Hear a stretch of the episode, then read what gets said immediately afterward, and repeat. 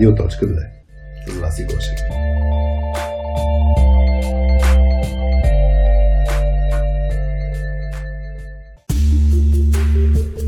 Преди да почнем епизода с Емо, Искам да благодаря на абсолютно всички, които ни пишете с обратна връзка, независимо дали е хубава, дали е лоша, какво може да се подобри в подкаста.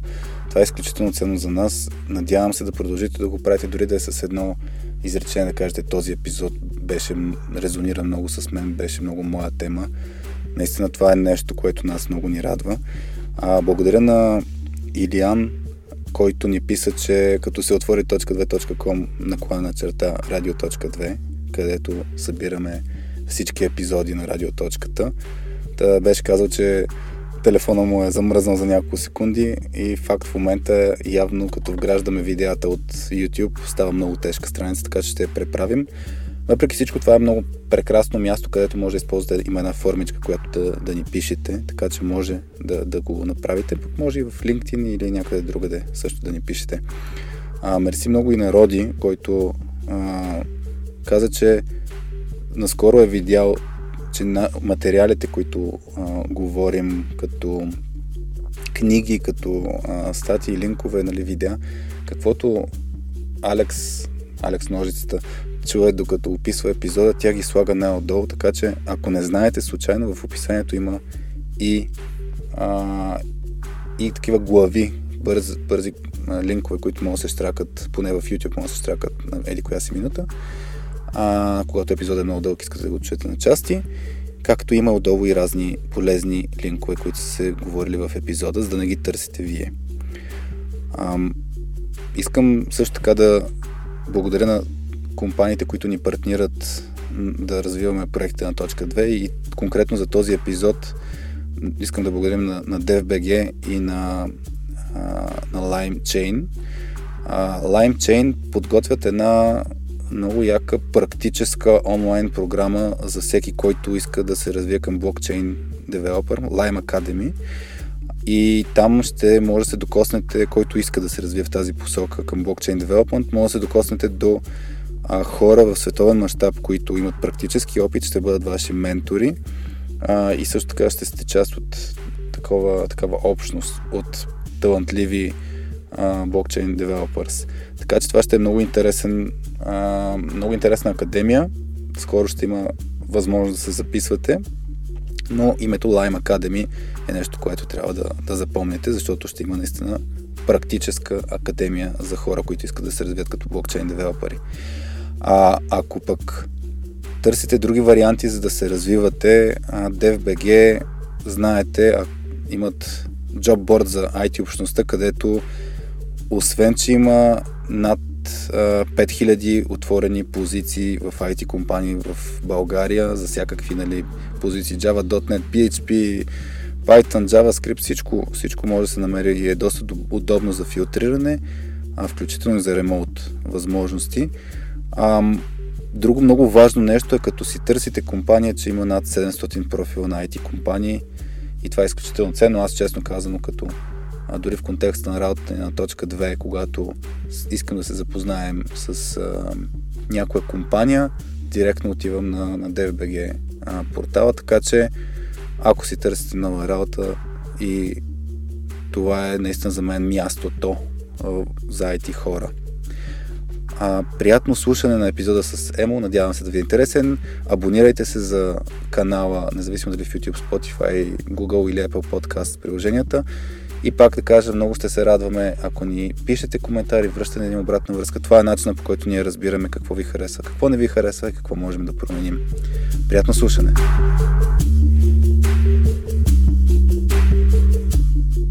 Привет на всички! Вие сте с Радио.2 без мама Васи Гошева, с мен Хари и днес с Емо Ибришимов. Здрасти, Емо! Здрасти!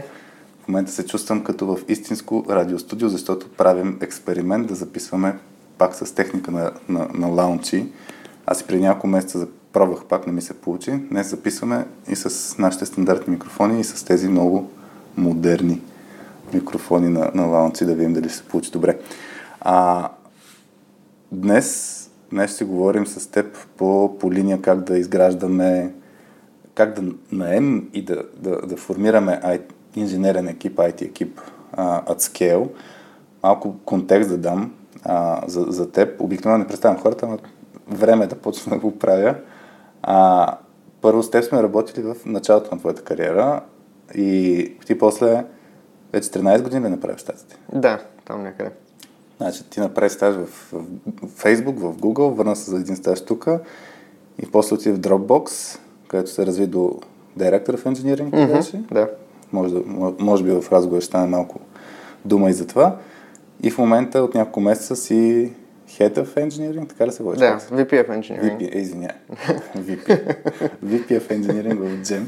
А, и, и идеята е, да, тази тема е близка до това, което правите в момента и в, в Gem. Нали? Как, как наистина по най-ефективен начин да си намерим хора, които да свършат работа и да, да, да се кефят всъщност да работят заедно и да, да допринасят в развитието на конкретната компания.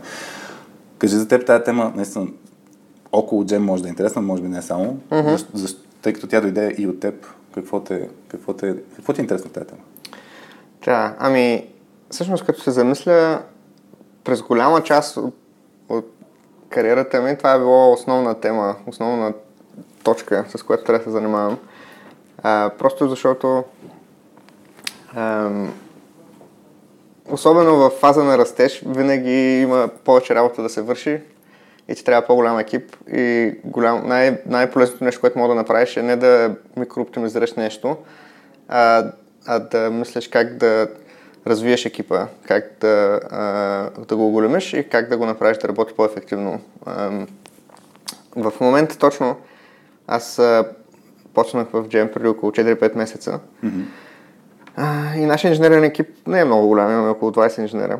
А, и едно от първите ми впечатления беше като нещо от сорта на 3 седмици след като почнах правихме quarterly planning.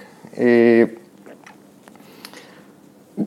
буквално половината от нещата, които можехме да правим, изглеждаха много полезни и много искахме да направим, просто не можехме, всъщност нямахме достатъчно време да ги свършим. Това в момента имате много повече работа, отколкото ресурс за... Да, и един вид, първото впечатление от тази ситуация беше, нали, мога да прекарам време в това да направя а, екипа да работи малко по-бързо или да сме малко по-предсказуеми от гледна точка на а, планиране и така нататък. Обаче всъщност най- най-голямата болка в тази ситуация беше, че нямаме достатъчно ам, нали, време, нямаме достатъчно хора да свършим всичките работа. И в не за тези 4-5 месеца, откакто съм там, това е основният ми фокус в момента, е как да, ам, как да оголемим екипа. Mm-hmm.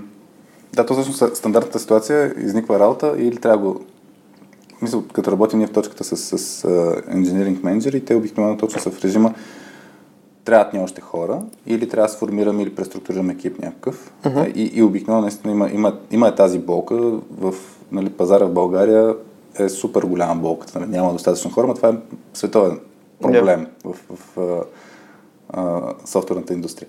И добре, как... То това всъщност наистина ще има няколко теми, подтеми. А, едната е как разпознаваме какви хора ни трябват. Uh-huh. Другата е откъде да ги намерим тези хора, какви да са ни подходите за намирането на тези хора и, и, и то как да ги привлечем, в смисъл наистина как да, как да представим позициите, които ни трябват или, или, или визията за, за екипа и така нататък, така че човек да си каже, ага, искам да работя тук. Защото, не знам, аз, аз бих тръгнал даже от тази тема, която е свързана с а, привличането. В момента, ако отворя LinkedIn, аз ти казах преди почнах uh-huh. записа и, и те включително съм, съм те видял, че това е стандартният подход, който виждам на хората, който аз не се кефя, е супер много хора има, които са в режима пост, е тук имаме един job opening и този job opening е примерно, търсим, а, я дай някакъв пример, какъв, какъв човек търсите в момента, някакъв, някаква позиция. Uh, UI engineer. Примерно, UI engineer. Uh-huh. И аз винаги съм, ми те 100 компании не да. търсят UI engineer. Тоест, да тук за мен има а, елемента, че компаниите по начина по който си се опитват да привлекат а, по различните канали, не се отличават по нищо от други. Uh-huh. Същевременно те са различни, uh-huh. но за мен точно пред, пред, представянето на как, що да дойда аз при вас а, не е чак толкова силно. И тук ми е интересно наистина какъв според теб трябва да е подхода или, или как го правите в момента или как си мислиш, че трябва да се прави. Така че наистина човека първо да разбере, че съществува компанията, съществува този, тази идея нали, за отворена позиция или за, за разрастване на екип. И после дойде, може би наобратно го тръгнах от, mm-hmm. може би първо трябва да гледаме пък нуждата.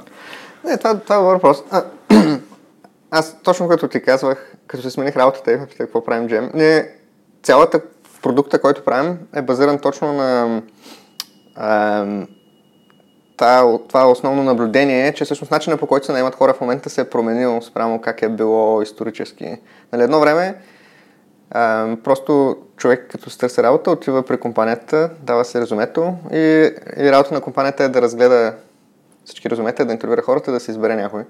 А в момента е, и даже не само в тек, нали, като в доста други места, в finance, в медиа, в, в доста индустрия, обратното, където има голяма конкуренция за кандидати. Mm-hmm. И трябва да отидеш да се намериш кандидата, а, да се свържиш с него, да му създадеш интерес. Той е точно в този момент, от лична гледна точка, не иска да сменя работата, трябва да поддържаш връзка с него известно време и така нататък.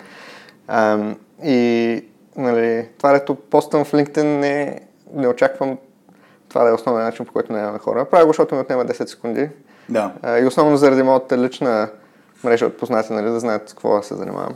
Mm-hmm. А, обаче съвсем не е основен начин, по който нямаме кандидати. И... Кой е основният начин в момента? Ами, за нас точно в момента все още най-основният начин, по който нямаме кандидати е чрез личните ни мрежи. Не само моята, но на целия екип. Вие реално сте старта в момента. Да, ние сме доста рано в развитието на екипа, около mm-hmm. 20 човека.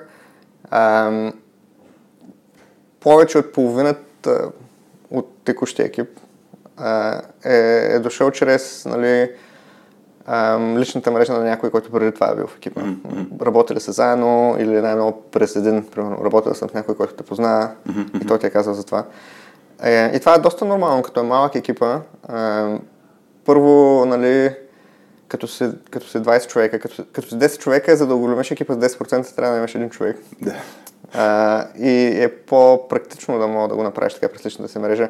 Освен това, в тази фаза го имаш този голям проблем, че никой не знае кой си. А, не, нали, не си Google хората да идват при тебе, да се да. работа.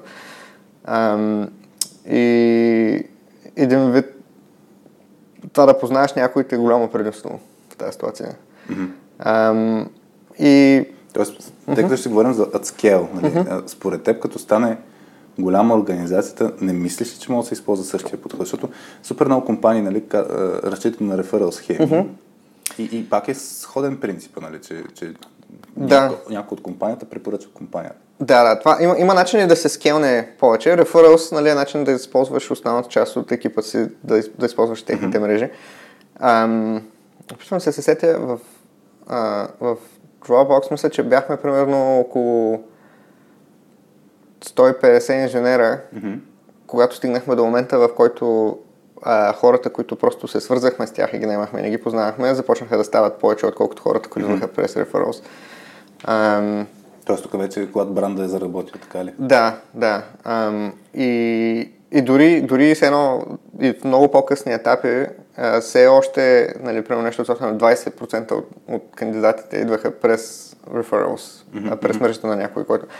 И това е много полезно, не трябва да се изоставя, защото ако погледнеш а, колко, нали, какъв процент от кандидатите, с които почваш да говориш, накрая ти харесват и също така какъв процент от тях харесват тебе, тези проценти са много по-високи за кандидати, които са дошли през мрежата ти, отколкото произволни хора, които са намерил. Mm-hmm. Просто защото знаят повече за тебе, ти знаеш повече за тях. То за мен наистина това, това е основният въпрос. Аз, аз и за това за, за, за LinkedIn а, подхода, който го виждаме, ти, ти преди да почнем записа каза, че виждаш паралела с, с sales като процес, mm-hmm. че вече се случва, нали, че рекрутмента буквално вече наистина е а, проактивен, хедхънтват хора, нали, а, реално както в sales е outbound, нали, ти mm-hmm. трябва да ходиш да ги да, yeah. да се представяш. А, и, и за мен, примерно, подхода, в който може би аз, аз съм се промил вече в тази гледна точка, но тук е въпрос на наистина колко те познават хората и mm-hmm. какво доверие имат към теб. И когато минаваш през, през човек, имаш такъв тип предаване на доверие. Нали? Аз съм в тази компания и, и раз, нали, мога да разчиташ, че компанията е читава, нали, познаваме се, идвай. Ако, ако хората са активни и представят компанията проактивно, пример ще дам с точката. Нали, в точка 2 ни се е случвало и продължава да ни се случва да кандидатстват хора. Даже има едно момче, което е програмист, което а, като беше чул мое, мое включване в подкаста на Никола Истан а, и каза, много ме впечатли това, което правите, искам, искам да дойда.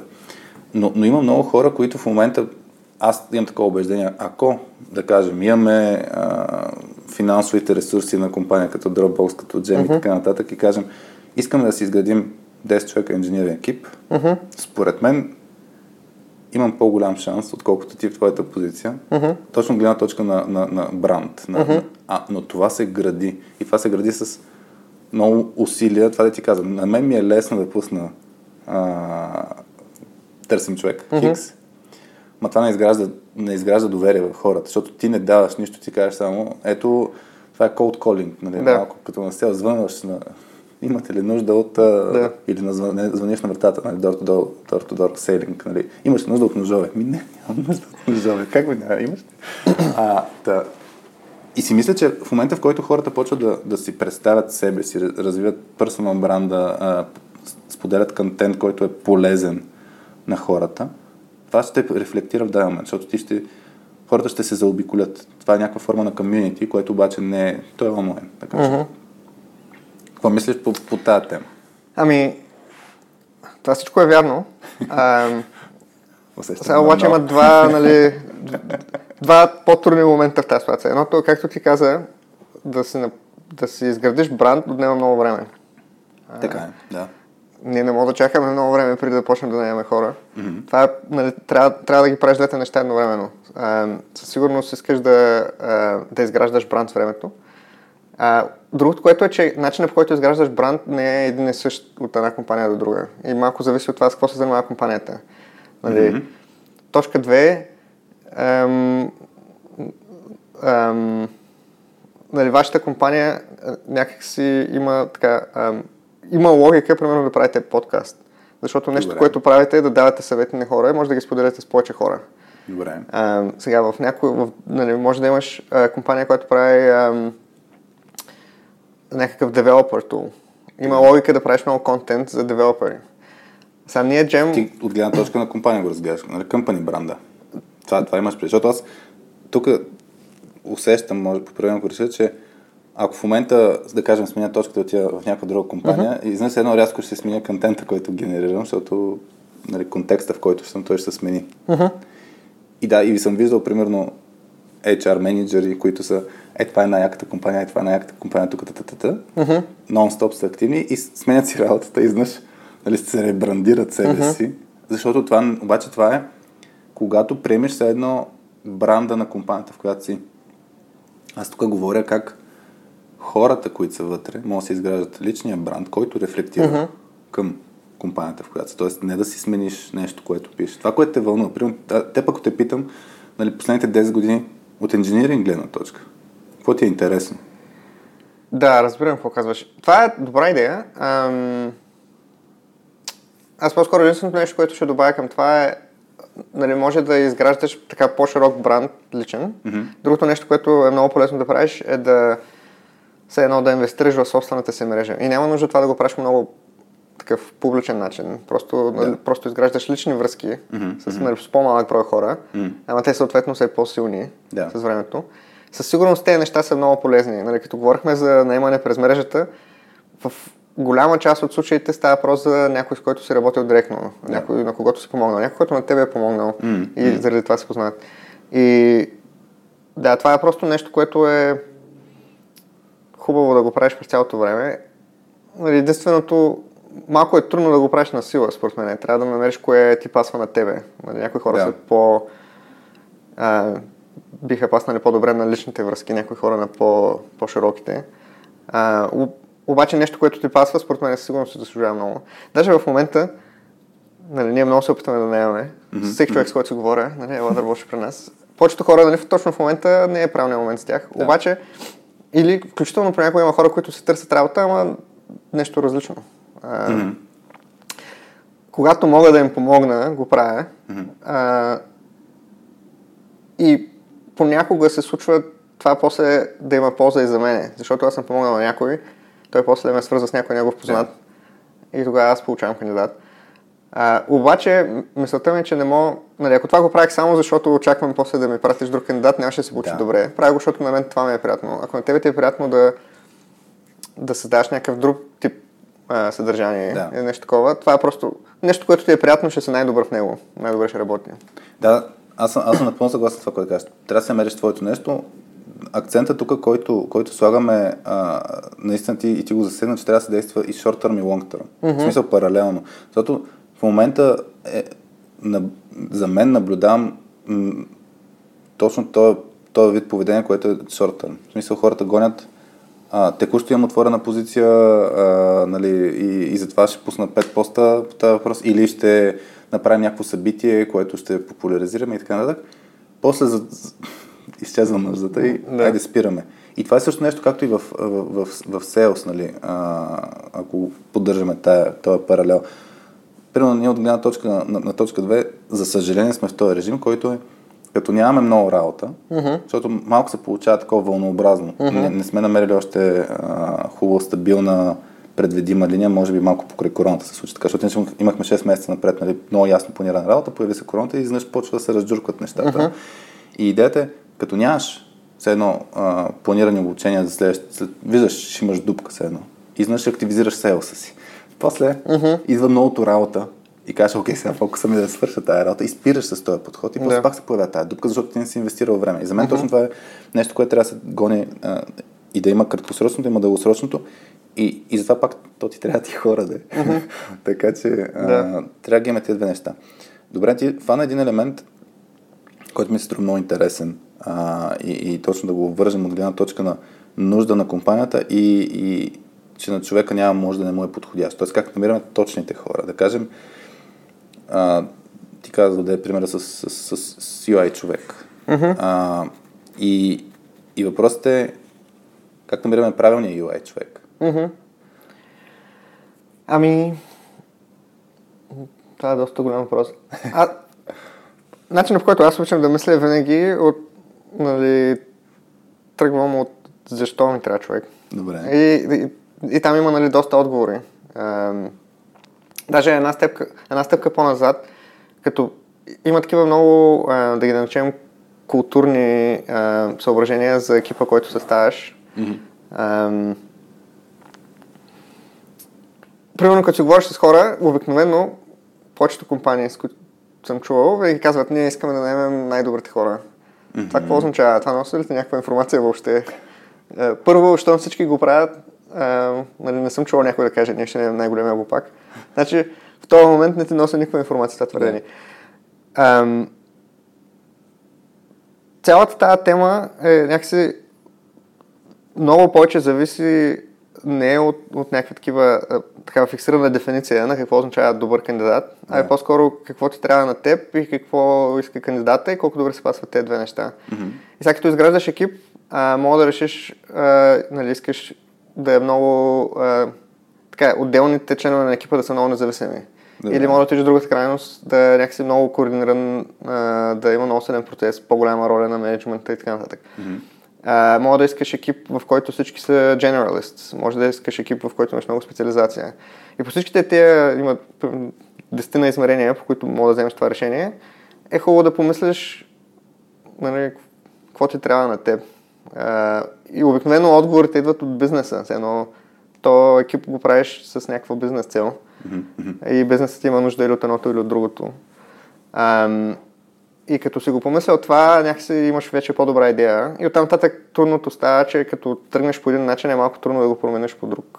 Все едно, ако екипът ти е... Текущият екип е съставен да работи по този начин. Ага. Нали всички са. Статуквото, да. И сега изведнъж ще го направим да имаме много силна специализация.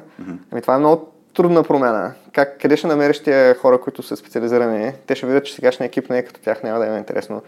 Сегашният екип какво ще го правиш? Нали? ще се тръгнат. Ако се тръгнат всички наведнъж, кога ще наемеш нова екип?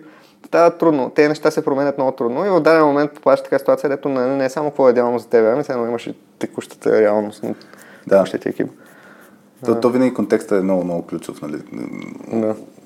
И тук ми е интересно, да, от гледна точка на измеренията. Uh-huh. А, защото за мен има едни измерения, които точно са свързани не, не толкова с, с ам, как да кажа, конкретната работа, която човека трябва да върши, ми малко с, с, с едно екипната динамика, с контекста на, на, на проект. Ще дам един пример. А, даже с теб, като работихме преди вече колко, 15 на години, или по-малко, не знам, но тогава бяхме в контекста на научно приложен проект, да кажем, или т.е. Имаше, имаше елементи, но трябва да се измислят някакви неща, mm-hmm. които са достатъчно много ресърч и са сложни mm-hmm. и, и не за всеки а, този контекст е окей. Okay. Mm-hmm. Тоест, и, и, и го наблюдавам в момента в различни проекти. Някакви проекти, където се очаква, нали, примерно, човек да, да, като види проблем, не да чака ясните изисквания, не. ами да е, е, яко, тук имам нали, неразрешим проблем, никой не знае, аз съм нали, на, на, на топа на вълната, това е, uh-huh. нали, не мога да отида в Stack Overflow и да разбера, веднага да имам отговор. Ами, yeah. Аз ще трябва да правя някакви неща. Някои хора ще се щупят. Някои хора ще се щупят от този режим. Само тук да спра, че не се включи едно събитие на лаунчи паралелно. Та, връщам се. Ам, този контекст е изключително ключов и според мен някой път се подценява. Тоест има много често наемането в стил ам, какъв тип човек ми трябва като профил, има ли го скилсета, пасва ли си и така нататък. И после човека се щупва не заради а, тези типичните за job position mm-hmm. критерии, да. ами за това как се работи в, в, в компанията или какъв тип е компанията или какъв тип е проекта и така нататък. Та, това ми е интересно как, как, как, да, как да се преценява. Това абсолютно съм съгласен с това. Ам, работа, в която се изисква да направиш нещо с много високо качество, mm-hmm. да, да намериш най-доброто решение на нещо, е много различна от работа, където трябва все едно имаш много отворен проблем да. и просто трябва да измислиш нещо. Има хора, които правят едното и в другата ситуация ще се щупят, просто защото ще задълбат в една дупка и никога няма да могат да... да.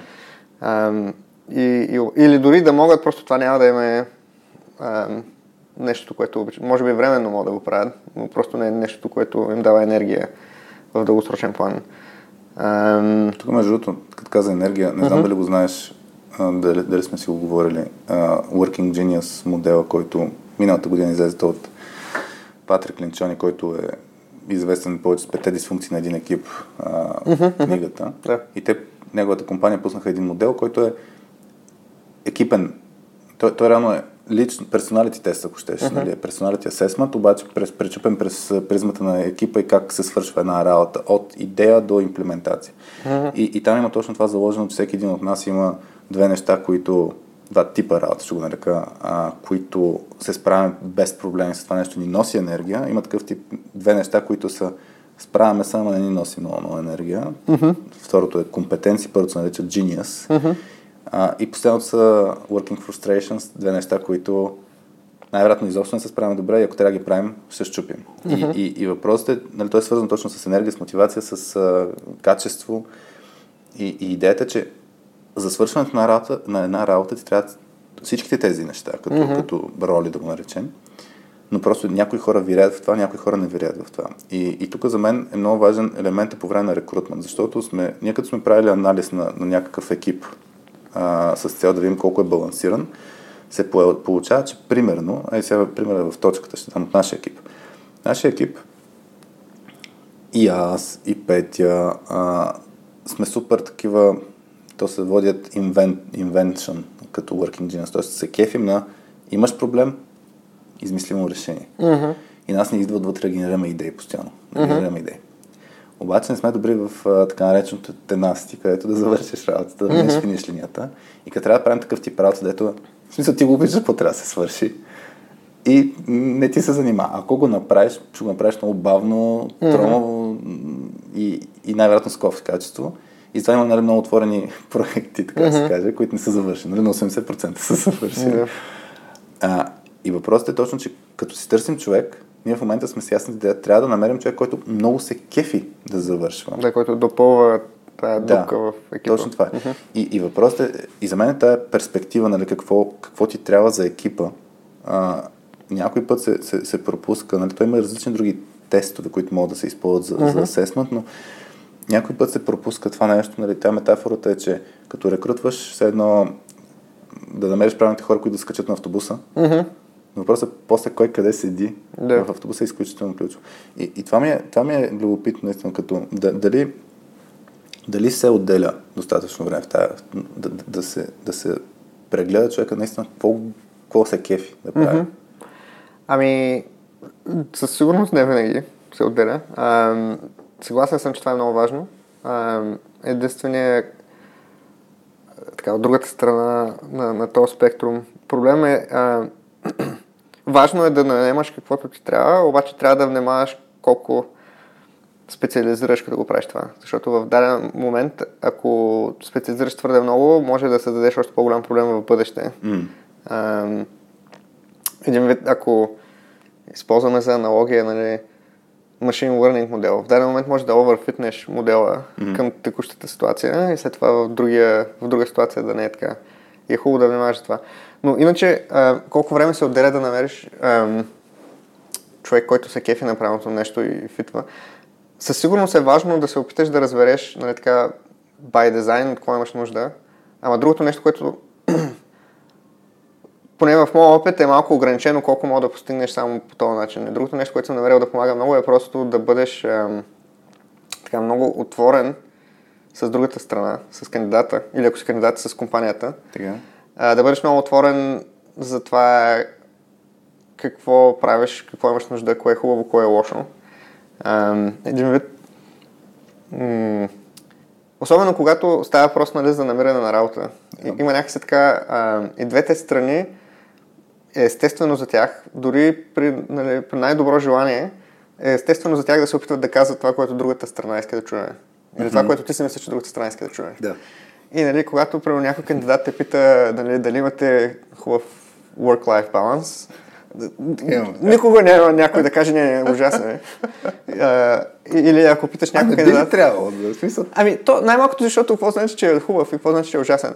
Но правилният начин, по който, или добър отговор, който аз а, за мен работи добре, е вместо да ти казвам дали е добър mm-hmm. или е лош work-life balance, нека да ти го обясня как е. Мгм. А, и съм сигурен, че като ти го обясня, ти ще кажеш, а да, това има много логика, обаче после като си мислиш дали ще приемеш офертата или не, реално ти ще си помислиш дали това пасва на това, което търсиш или не. Един вид, това е такъв начин, за мен е много важно, а, примерно на тебе какво ти харесва, обаче ако просто те питам какво ми харесва, какво ти харесва, ти ще ми кажеш, че нещата, които аз правя, ти харесват. Добре. Ако вместо това обаче ти обясня, нали, ние за нас е много важно да правим тази работа, трябва да довършваме проектите, много е важно, има по-голямата част от времето отива там. И след това ти ще вземеш решение за нещо, което за мен е важно. И по този начин получавам информация от тебе, която иначе не бих могъл да получа. Тук, тук ми се струва, да, че разчиташ на... М- На другата страна ми напише домашното. е не, не ще я кажа, че ще сложиш истината на масата. Мгм. А, и не съм убеден, че всички го правят това заради прешера, нали, заради на, на това, че трябва да, трябва да имаме 10 човека и сега до края на, на, на, на следващото 3 месечи. И имам чувство, че има точно е такъв тип а, подходи на имаме перфектни work-life balance. Ние сме динамична компания, work from anywhere, ама не точно нали, from anywhere и не точно когато си искаш, а всъщност е от 9 до 5 на работа в офиса. А, Да. но, но идеята ми е, че Ма може има- навсякъде в офиса. да. Work from, from anywhere in the office, да. А, та, та, идеята тук е, тук е въпрос, наистина, пак то се получава, явно ще е лайт мотив на епизода, но баланса между краткосрочно и дългосрочно и, и за съжаление, според мен е и факт, има такъв, ам, такова усещане на много хора, че има едно голямо лъжене по време на този а, интервю процес и, и намирането на хора. А, нали, той, той самите обяви за мен. Те, не, не, с това така аз и каквото виждам в LinkedIn, те са ми много стандартни. А, работа за международен клиент с, а, mm-hmm. или пък в случая както при теб, бързо разрастващ се стартъп, Да. който е водещ в... А, ще ми намериш някаква ниша, сигурно. Да. А, даже ако може и в Гартнер, Гартнер квадрант някой да се набутате, ще е супер. Да. Та, та идеята е, че се представят само хубавите работи. Mm-hmm. И, и това за мен е супер опасно. В смисъл, това за мен е свързано точно с управление на очаквания. И, и, и те управления на очаквания са изключително важни. Нали, ти го кажеш, според мен, точно от тази гледна точка. Да сложиш каквато е реалността, нали, и човека сам да си прецени. Mm-hmm. И, и това има елемента на, на, ти каза, да ще получиш обратна връзка какво на хората им харесва или не им харесва, за да може да си промените, ако трябва стратегията, да си промените вашата реалност, от друга страна да е малко дълго, по-дългосрочно. И, и тук пак опираме до контекста. Има компании, които най-вероятно са окей да имат по-голямо текучество и да не се вълнуват толкова много от mm-hmm. дългосрочното. Има проект, който трябва да сега спечелят, да свършат някаква работа и после са окей все едно да, да се завъртят. Хората се тръгнат, примерно, грубо mm-hmm. казвам. И, и това най-вероятно е окей, но най-вероятно няма спечелят хората, ако им кажат, нали, а, тук за 3 месеца. И... Ам, опитвам се да се сетя. Мисля, че... Ам... Ако имаш такъв пример, даже такива примери си, аз... Сещам се за два примера, с които не съм супер лично запознат, но съм чувал. Един от тях е Амазон, всъщност. Е доста така, ако, ако има такъв спектър между... За нас е много важно хората да стоят много дълго време. Mm-hmm. И от другата страна ще ги сменяме, когато се налага. Mm-hmm. Амазон е по-скоро в тази втората част. Съм чувал. Не съм работил в Амазон. А, слуха викаш. Особено на по... А, така, хората, които са по-рано в кариерата си в Мгм. Амазон, работят по този начин. И другия пример, за който се сещам е, знам, че в, в тези големите а, такива а, финанс, а, счетоводителски консултантски фирми, там Мгм. те пете големи, те май станаха четири, където също е, те даже са известни с това, че отиваш там две години И ако се и сигурно. да, яко те гърчат и после напускаш, обаче след това си се научил на много неща, имаш много резюме и нещо такова. Ам, Дали интервю процесът е, обаче мен ми е много интересно. В Смисъл, според мен малко се получава и двете страни знаят каква е реалността, ама си говорят по различен начин. Примерно, а тук правим невероятни работи и... Ами не съм се интервюирал с нито едната от двете компании. Но мисълта ми е, че а, това за мен потвърждава, че има компании, в които има логика. Начинът по който заемаш за хората, които търсиш, начинът по който наемаш, mm-hmm. начинът по който а, след това ръководиш екипа е различен спрямо mm-hmm. друга компания. А, и аз мисля, че най-важното е да знаеш какво правиш и защо и след това да го правиш по правилния начин за него, а не просто, нали, аз съм работил в Амазон, ние така го правихме, сега и в, в стартъпа така ще го правим, защото само това знам. Мгм, Просто защото ситуацията може да е различна. Да. Ам, и ам, То, между другото, ти като го хващаш това нещо, го има елемента и за... А, не, не само за начина, по който би наемал, и за... Ето, като се формира екипа. мгм, Има голяма разлика дали, ще работиш в стартъп а, или в голяма корпорация, или дори да, да, да не изпълня думата корпорация, но голяма компания, която има много повече установени процеси, продукти, бизнес и така нататък. мгм, И, и има хора, които ще дойдат с този тип очаквания. мгм, Ма аз еди къде си. Примерно ти мога да кажеш сега на екипа, ма, ние в Dropbox го правихме по еди си начин. мгм. И, и, и, и кратки отговор, да, но ние не сме Dropbox, нали? Да. Да. А, нали, на друг стадий сме на развитието. И това, това също е много интересно как се управляват очакванията предварително. Защото ам, за мен най-големия проблем, който се случва а, е с, свързан с рекрутмент. Той избива по-късно. Мисъл, че, Мгм. че обикновено. То, това, това е просто динамиката на, на, на управление на очакванията. Слагаш ни очаквания в началото, всичко изглежда красиво, прекрасно, ти си представяш едно бъдеще и в момента, в който бъдещето почва да се разминава между двете страни, Мгм. е тогава нали, и проблема се появява, но той е бил създаден още самото начало за растеж. И а- аз съм имал ситуации, дори някакви елементарни примери, стил а, заплата. Нали, а, по време на рекрутмент фазата е а, нали, ако се развиваш добре, нали, тук имаме а, много динамично развитие на заплата, кариерно развитие нали, на позиции, не знам си какво отговорности. И като не е изчистено, какво означава това? Да. човека си представя едни неща. И после някой, нали, в по-малките компании, да кажем, човек, който рекрутва и човек, който после работи с човека, може да са нали, един и същи човек. Обаче в по-големите компании някой ще рекрутне, друг ще го а, ще работи с човек и, и друг ще управлява неговите очаквания Да. после. Това не, е, това не е задължително да е така и понякога е добре да не е така. Кое? А, един, някой да найема човека, някой друг после да, да, да, да са различни. И, да, то зависи да пак от контекста, как се управлява този процес, нали, как, как е структуриран, защото пък, примерно, ти в момента колко, не знам, сигурно 70-80% от времето не ти отива в engineering екипа текущо mm-hmm. да, да му помага да се развива, mm-hmm. а е по-скоро насочен към рекрутмент. Така, да, точно в момента е, по-голямата част от времето ми отива в наемането, но един вид начинът по който аз мисля за ролята си mm-hmm.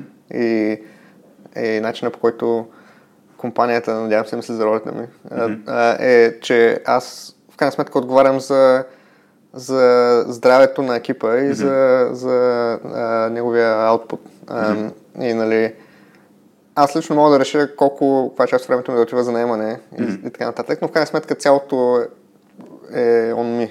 И ам, това според мен е по-важното нещо. Кой отговаря е важното нещо, а не кой в момента прекарва времето. Трябва да имаш а, гъвкавост да решаваш къде точно се прекараш времето, обаче отговорността тя не е гъвкава. В крайна сметка отговаряш за каквото отговаряш. Да, т.е. ако екипа фелва, нали, що се да. занимава с рекрутмент? И има, нали, има, има причини за това да имаш отделни, а, едно, отделни екипи да се занимават с наемането mm-hmm. и с после с ръководенето. А, но също така има много ползи от това отговорността да пада на едно и също място. Mm-hmm. Защото тогава всичките тези дългосрочни срещу краткосрочни решения се падат да. на едно място и нали, имаш ем, причина да вземеш правилните решения. И ти по-рано спомена как нали, виждаш много ем, все едно, истината не се слага на масата достатъчно. Mm-hmm. със сигурност има ситуации, в които това се прави ненарочно, обаче моето впечатление е, че по-често е, компаниите и хората осъзнават, че това не е... Нали, никой не наема някой знаеки, че той няма после да сработи в екипа. Това, което се случва обикновено, е, че се лъжиш, че то ще се оправи. Да. Просто защото в момента това ти е накъла, нали, такива естествено е този процес да те кара да, да, да селваш, това а не да мислиш за... Като на първа среща, нали, като отидеш с някой, няма да се опиташ да се представиш на лошата светлина. Да. А, макар, че всъщност за теб е изгодно да, да сте на, на, едно, на, на една страница за това къде отиват нещата, ако искаш 100 човек да прекараш дълго време. Е, по същия начин е нали, в работата. И затова си мисля, че е по-скоро начинът по който трябва да мислиш за това е да, да мислиш за собствените си, за собственото си по-съзнание. Нали, аз утре ще говоря с този кандидат mm.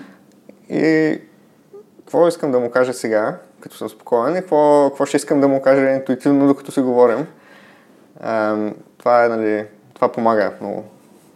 Да.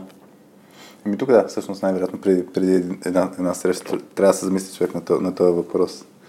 Един вид, ти, нали каза, ако трябват ми 10 човека спешно. Ако половината от хората, които наемаш, няма да сработят, всъщност ти трябва 20 човека спешно и на същото отгоре имаш два пъти по-малко време да ги наемаш, защото другата половина ще отиде да. в, в това да се занимаваш с хората, с които не се е получило. Да. А, и това очевидно не е... не звучи добре. Да. А, добре, аз, аз ти предлагам някакси да, да, да видим сега да го поструктурираме ам, разговора в, в посока Тоест, този стъпки. Ние, ние си го, задав, ние, ние си го форму, формулирахме, нали, как да се, как да се наема и формира екипа. Uh-huh. В момента си говорихме нали, от всякъде по-малко. Ам, ти, ти имаш някакви готини въпроси, които бяха свързани в началната фаза, ако искаш да, да ги подхванем там, да, да си ги изследваме. А, да, ами... а, аз видях като, като постна в LinkedIn, mm. Част от коментарите бяха свързани с, а,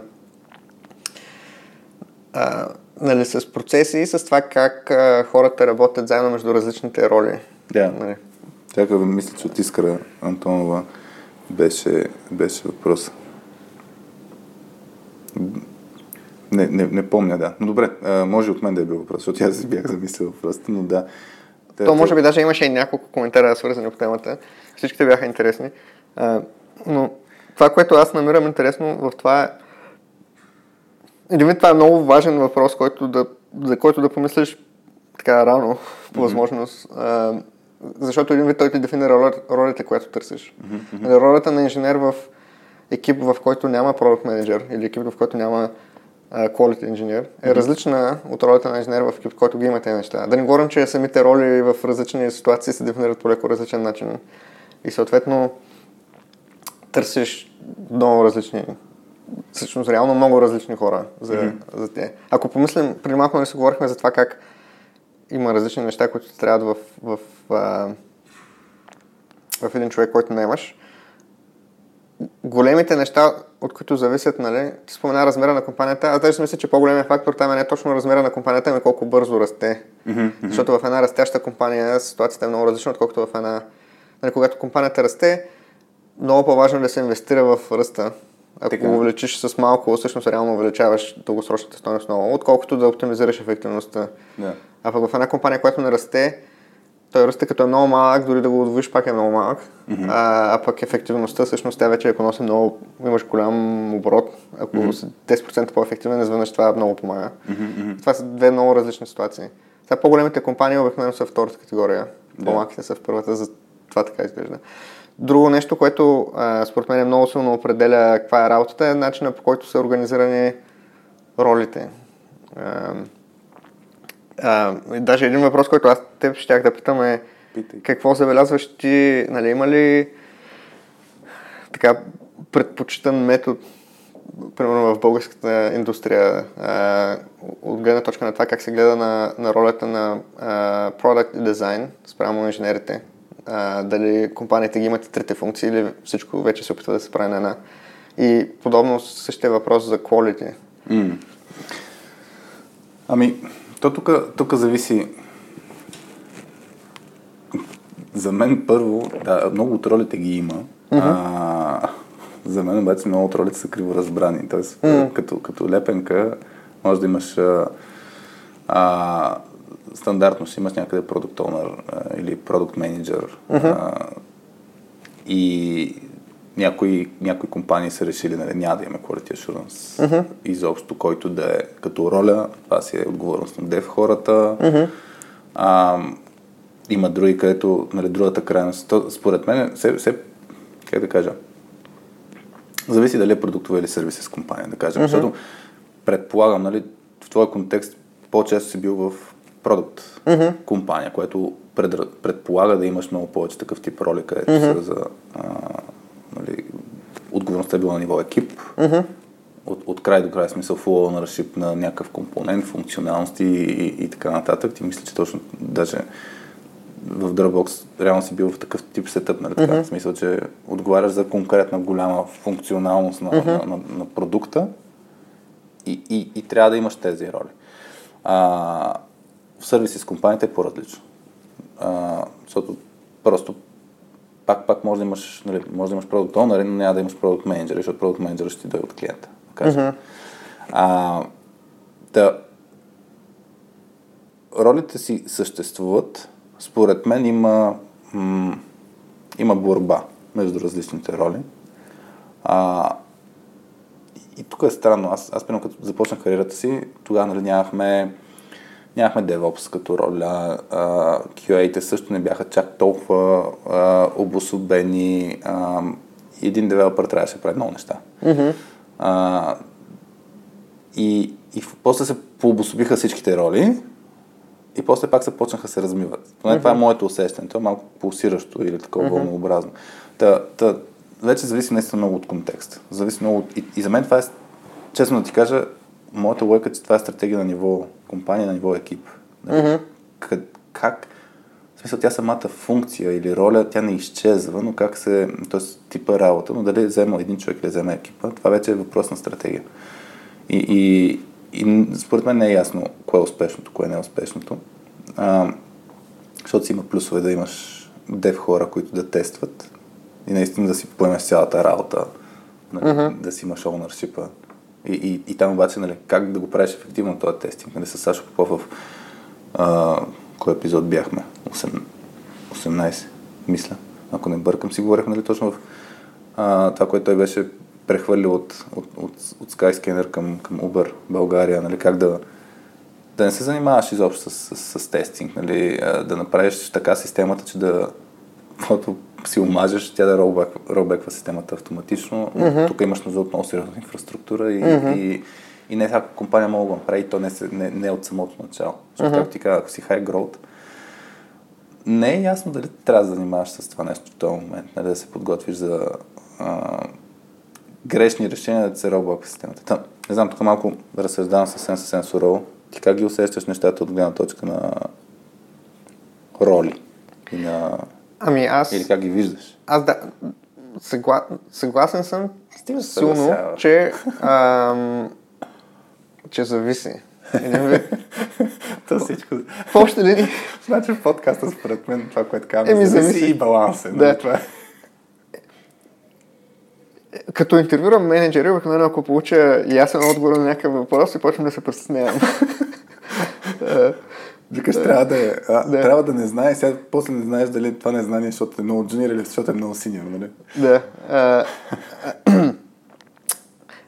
един вид, всяка от тези посоки, ако нещо беше ясно лоша идея, просто нямаше да съществува в този момент. Mm. Това, че има някои компании, които правят едното, някои компании, които правят другото, обикновено означава, че всъщност има предимства и недостатъци и цялата игра е да разбереш за тебе, кои са най-правилните предимства и недостатъци mm. в твоя случай, за твоя бизнес.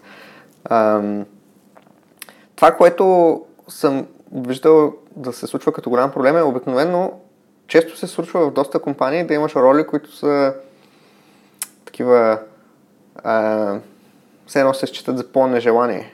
Или... Кои са по-нежелани? А, а, не, то е различно във всяка компания, но като...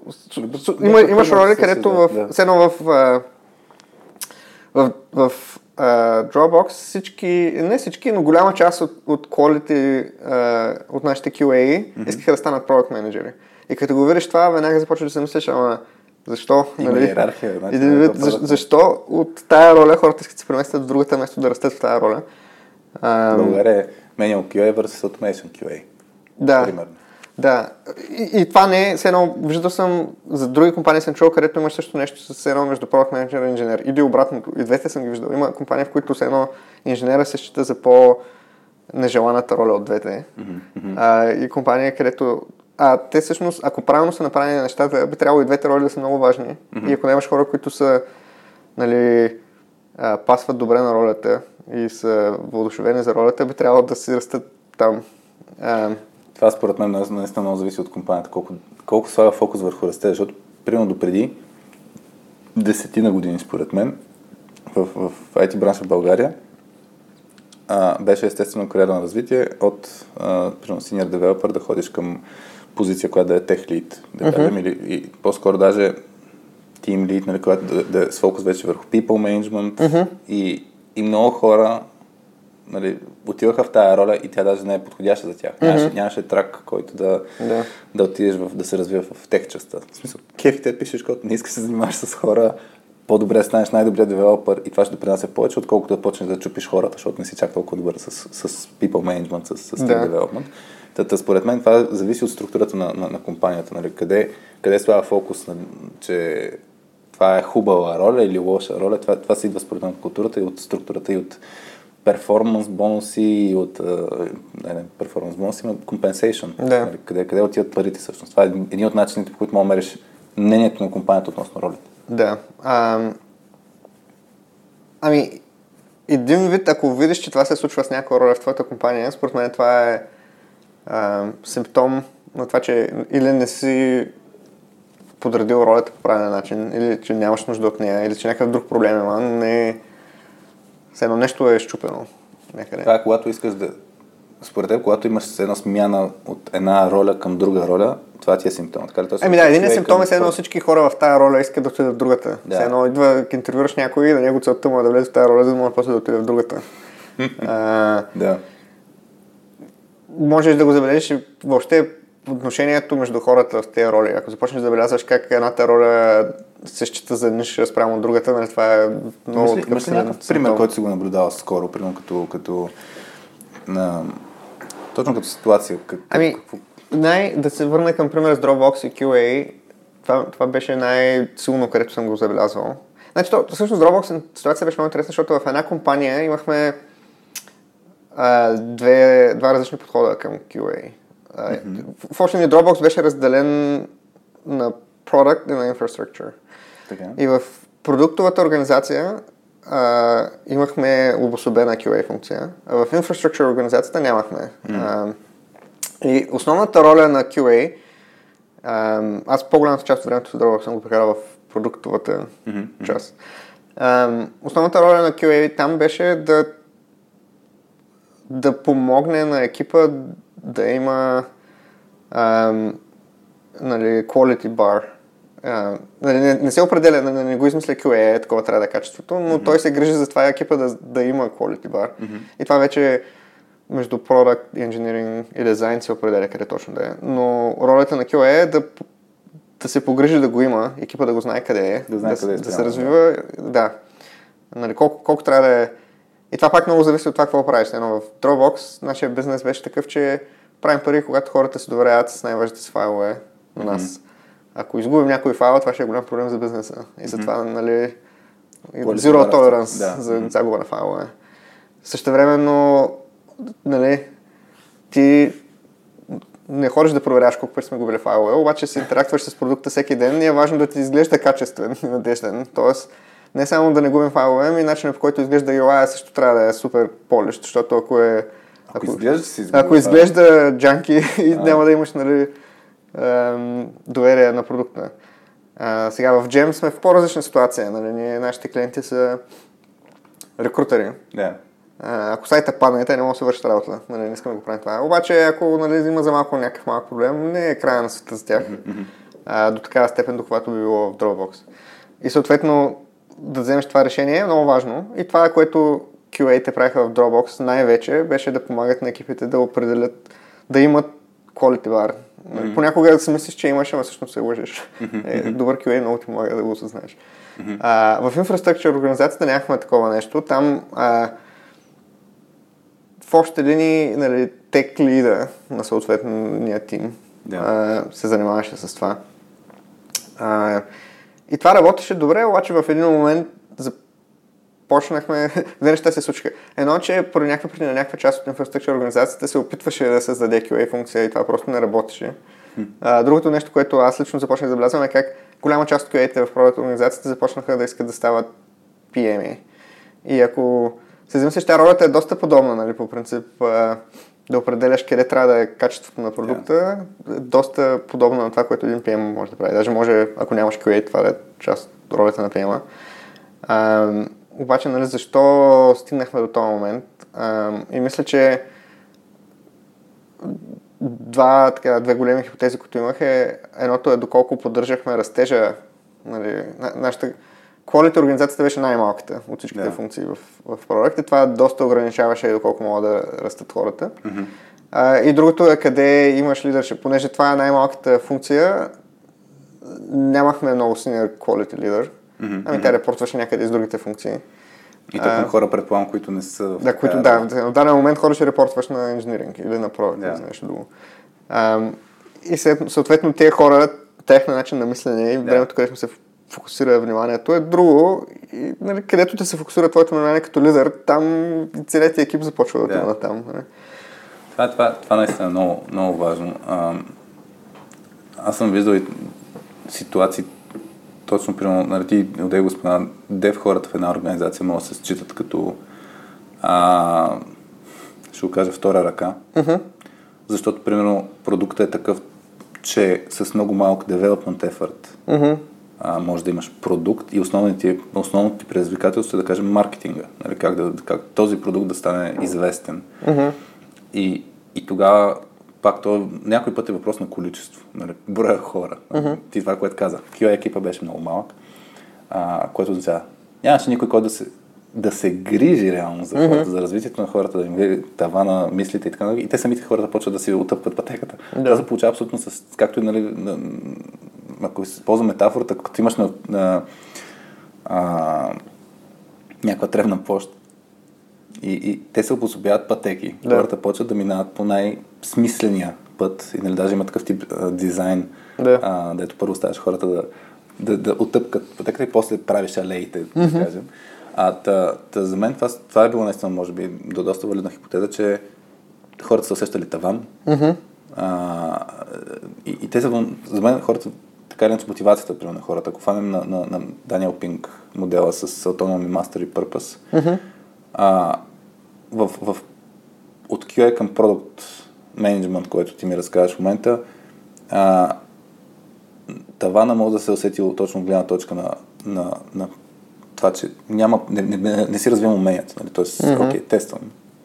Да. Bar отговарям за него, но в Product Management вече виждам целият продукт, нали, отговарям за някакви неща. Повече, нали, развитие на нали, майсторството.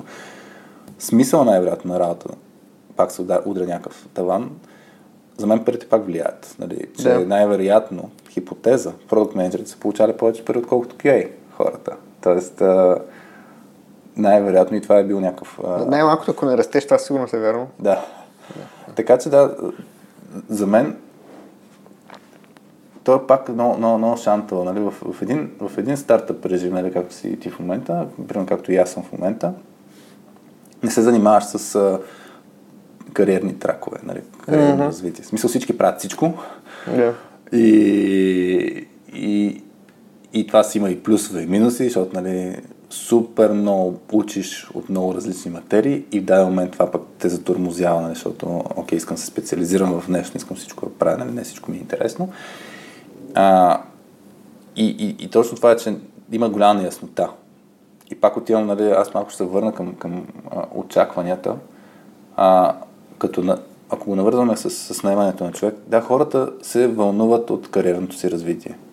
Ам, и, и даже стандартното нещо, което ам, компаниите казват по време на интервю процеса, нали, тук имаме възможности за кариерно развитие, за израстване, mm-hmm. за учене, за позиции, за влияние, ама трябва наистина да, да, това да е контекстно. Имам хора, които, с които, които са примерно вече 15-20 години в, в бранша, те най-вероятно се вълнуват от различен вид развитие. Те даже може да не се вълнуват толкова много, нали, примерно парите, колкото точно импакта, пър, пърпа, смисъла. И, и те ще кажат, на мен не ми се занимава с такъв продукт, той не ми е интересен като, като Да. контекст.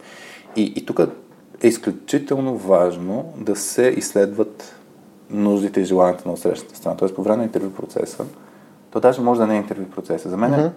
а, пак правих метафора с, с, с това, дето как с personal branding, това, което ти кажеш, с селинг, нали, с продажби. Компаниите трябва, като се позиционират, да действат като магнит. Трябва да са толкова а, кристално ясно насочени, че да привлече правилните хора и да отблъсне всички останали. Не трябва да е по средата. Защото в момента има супер много неща, които са... Аз затова ти казвам, те като... Не, не, не, не, мисля, че всеки трябва да е... Ам, как да кажа? Да е супер уникален, защото има компании, които си приличат. Мгм. А, същевременно от тези, които се различаваш, наистина трябва да си личи, ама по супер ясен начин и трябва да се покаже това нещо, за да може аз като, като видя в като съм някакво събитие компанията там има штамп или като съм а, част от някакво комьюнити, където компанията има присъствие или в LinkedIn и така нататък, като го погледна нещо, което представя компанията, да, автоматично трябва да имам много силно да или много силно не. Това е за мен много по-важно, отколкото а, я да, да видя малко повече да се замисля. Мисля, че това, това е супер важно да го направиш преди момента, в който човек решава, взима решението да работи там или не. М.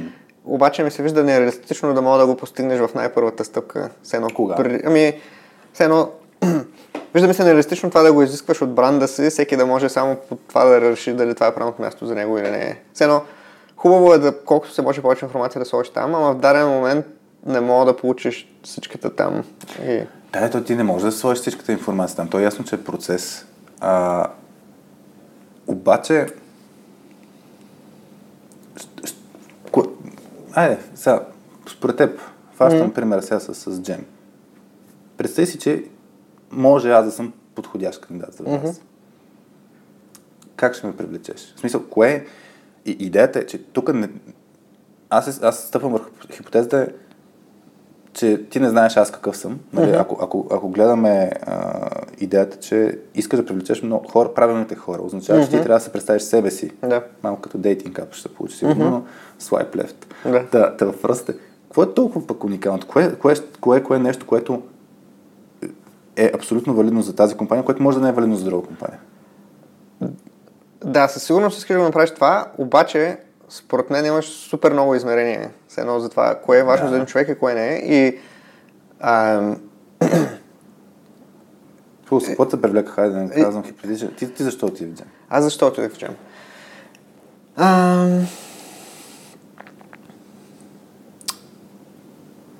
ам, Тук имахме преди няколко епизода дали е moving forward, дали е moving out или moving forward, нали, когато човек си сменя работата.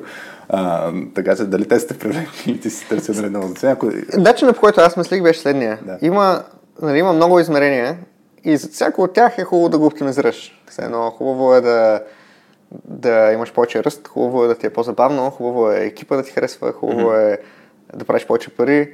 Има цено безбройно от такива измерения. Обаче, не мога да оптимизираш едновременно по много измерения. Това, Така е. което аз начинът по който мислих е, все едно ще се избера едно измерение, по което ще оптимизирам и по останалите ще имам ограничения. Все едно трябва да е поне тук. Едно, искам компенсацията ми да е поне толкова. Мгм. Искам а, нали, а, да съм поне толкова а, въодушевен за продукта и да го Мгм. разбирам. И нали, имам условията ми за това какво влияние има на света, за да е поне толкова. Добре. И основното нещо, в крайна сметка, за което аз оптимизирах, беше, ам, как да го кажа с една дума, не? да го наречем качеството на екипа. Мгм. Ам, един, аз така реших да, да отида в Dropbox. Мгм. Това беше интересна история. Когато в крайна сметка почнах в Dropbox, преди това имаше около едно 10 компании, с които достигнах до последния стейдж. Добре. А в началото бяха и повече. И в началото, като почвах този процес, Dropbox даже ми беше някъде по-надъното в списъка. и след а, първото интервю бях накосан да се откажа. Обаче реших да продължа. Обаче, колкото повече се говорих с тях, толкова повече ми харесваше екипа. Нали, хората, с които си говорих, бях много впечатлен от тях. И в крайна сметка, начинът по който взех това решение, имаше няколко компании, които много ме харесваха. Начинът по който взех това решение беше най-много съм впечатлен от хората тук. И честно ти кажа, тогава нямах супер силна така м- обективен аргумент защо това е правилен начин да го вземеш това решение, но го взех по този начин и после някакси а, ми хареса как се получи. Мгм. И сега, може би, малко така, гледайки назад, съм се измислил причина защо това е правилният начин да, да избереш. Но начинът, по който аз го мисля, особено като отидеш в стартъп, основното нещо на стартъпа е, че има риск. Да, Нали, не знаеш дали ще се получи нещо голямо или не. Обаче, ако хората са чудесни, Мгм. когато почваш, дори и да се разпадне стартъпът, те ще останат чудесни и след това. И нали, това е едно нещо, така голяма полза, която може да извлечеш от това време, което прекараш в тази компания. Се, се запознал с чудесни хора, научил си много от тях. А, просто изглежда сякаш това е един от големите фактори, дали ще е успешен стартъп или не. Мгм. И в крайна сметка, аз по, това беше основното нещо, по което оптимизирах е, нали, се едно, това от хората, с които говоря, те ми изглеждат най- най-много мога да науча от тях. Мгм. Най-умни ми изглеждат, най-ми е приятно с тях. Мгм. Ам, и всичко останало беше едно, нали, трябва поне толкова да разбирам бизнеса и да ми е поне толкова забавно с него. Има да речем, е, няколко компании минават това. Мгм. Трябва поне толкова да ми е компенсацията, няколко компании минават това. И в крайна сметка от тези всичките компании, които минават всичките тези условия, коя ми харесва най-много от към екип, така да отидох че. И това е много различно от един кандидат до друг. Та, та, та, усетих, че ще го кажеш. Да. А, о- от друга страна, Мгм. това е много важно, нали, къде ви е конкурентното предимство. Защото, нали, и, и на всяка една компания, има компания, която знае, че конкурентното предимство е, например, а, точно това, което казваш. Екипа е супер як, стартъп сме, което означава, нали, то може да се представи по положителната страна, а, че ще изграждаме нещо от нулата. Мгм. И че, ще, че ние ще сме, нали, точно създатели, не сме такива, които поддържат. Мгм. Защото това е типично. Нали, дев хората, дали се кефиш на бъг фиксинг на голям, голям продукт, който има 20 години legacy код, или е създаваш нещо с latest technologies. Примерно, защото, или пък, може да не е с latest technologies, но е нов продукт. Мгм.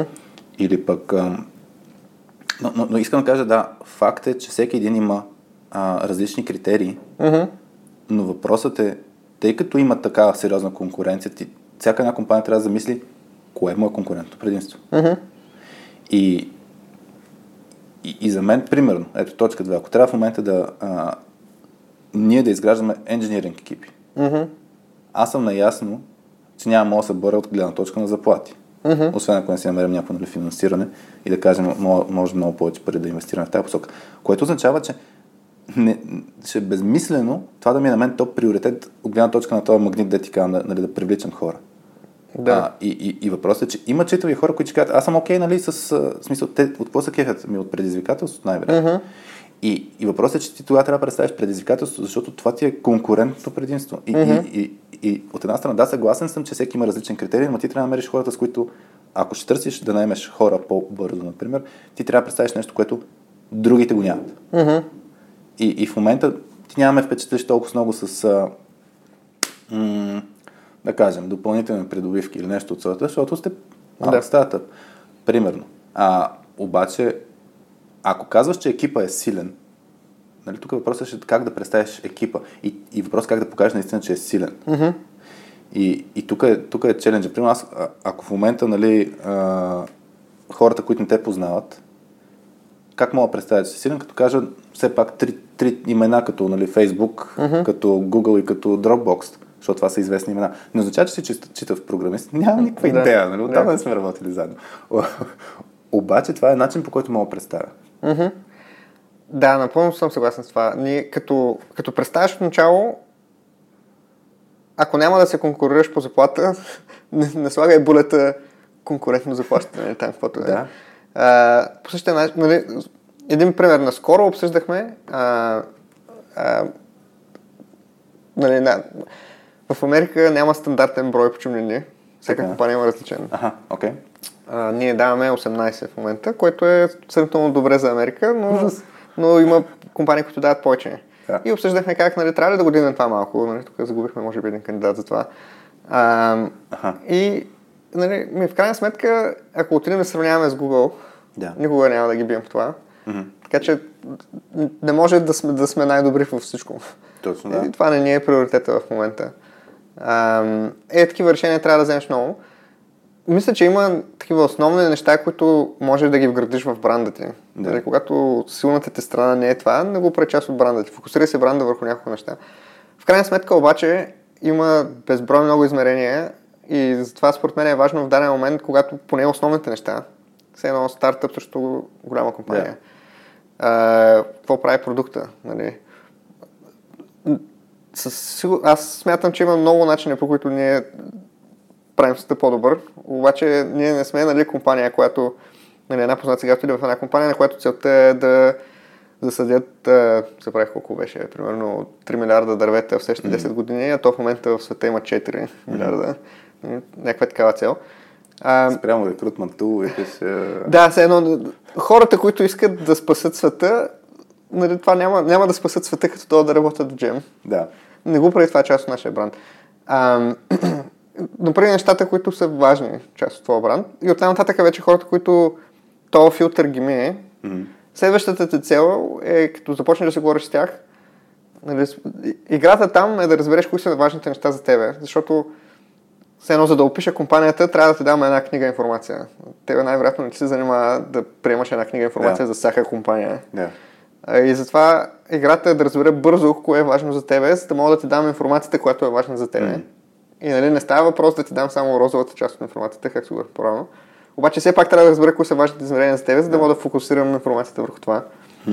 А, Но всъщност тук ключовото нещо е за мен а, първата стъпка, т.е.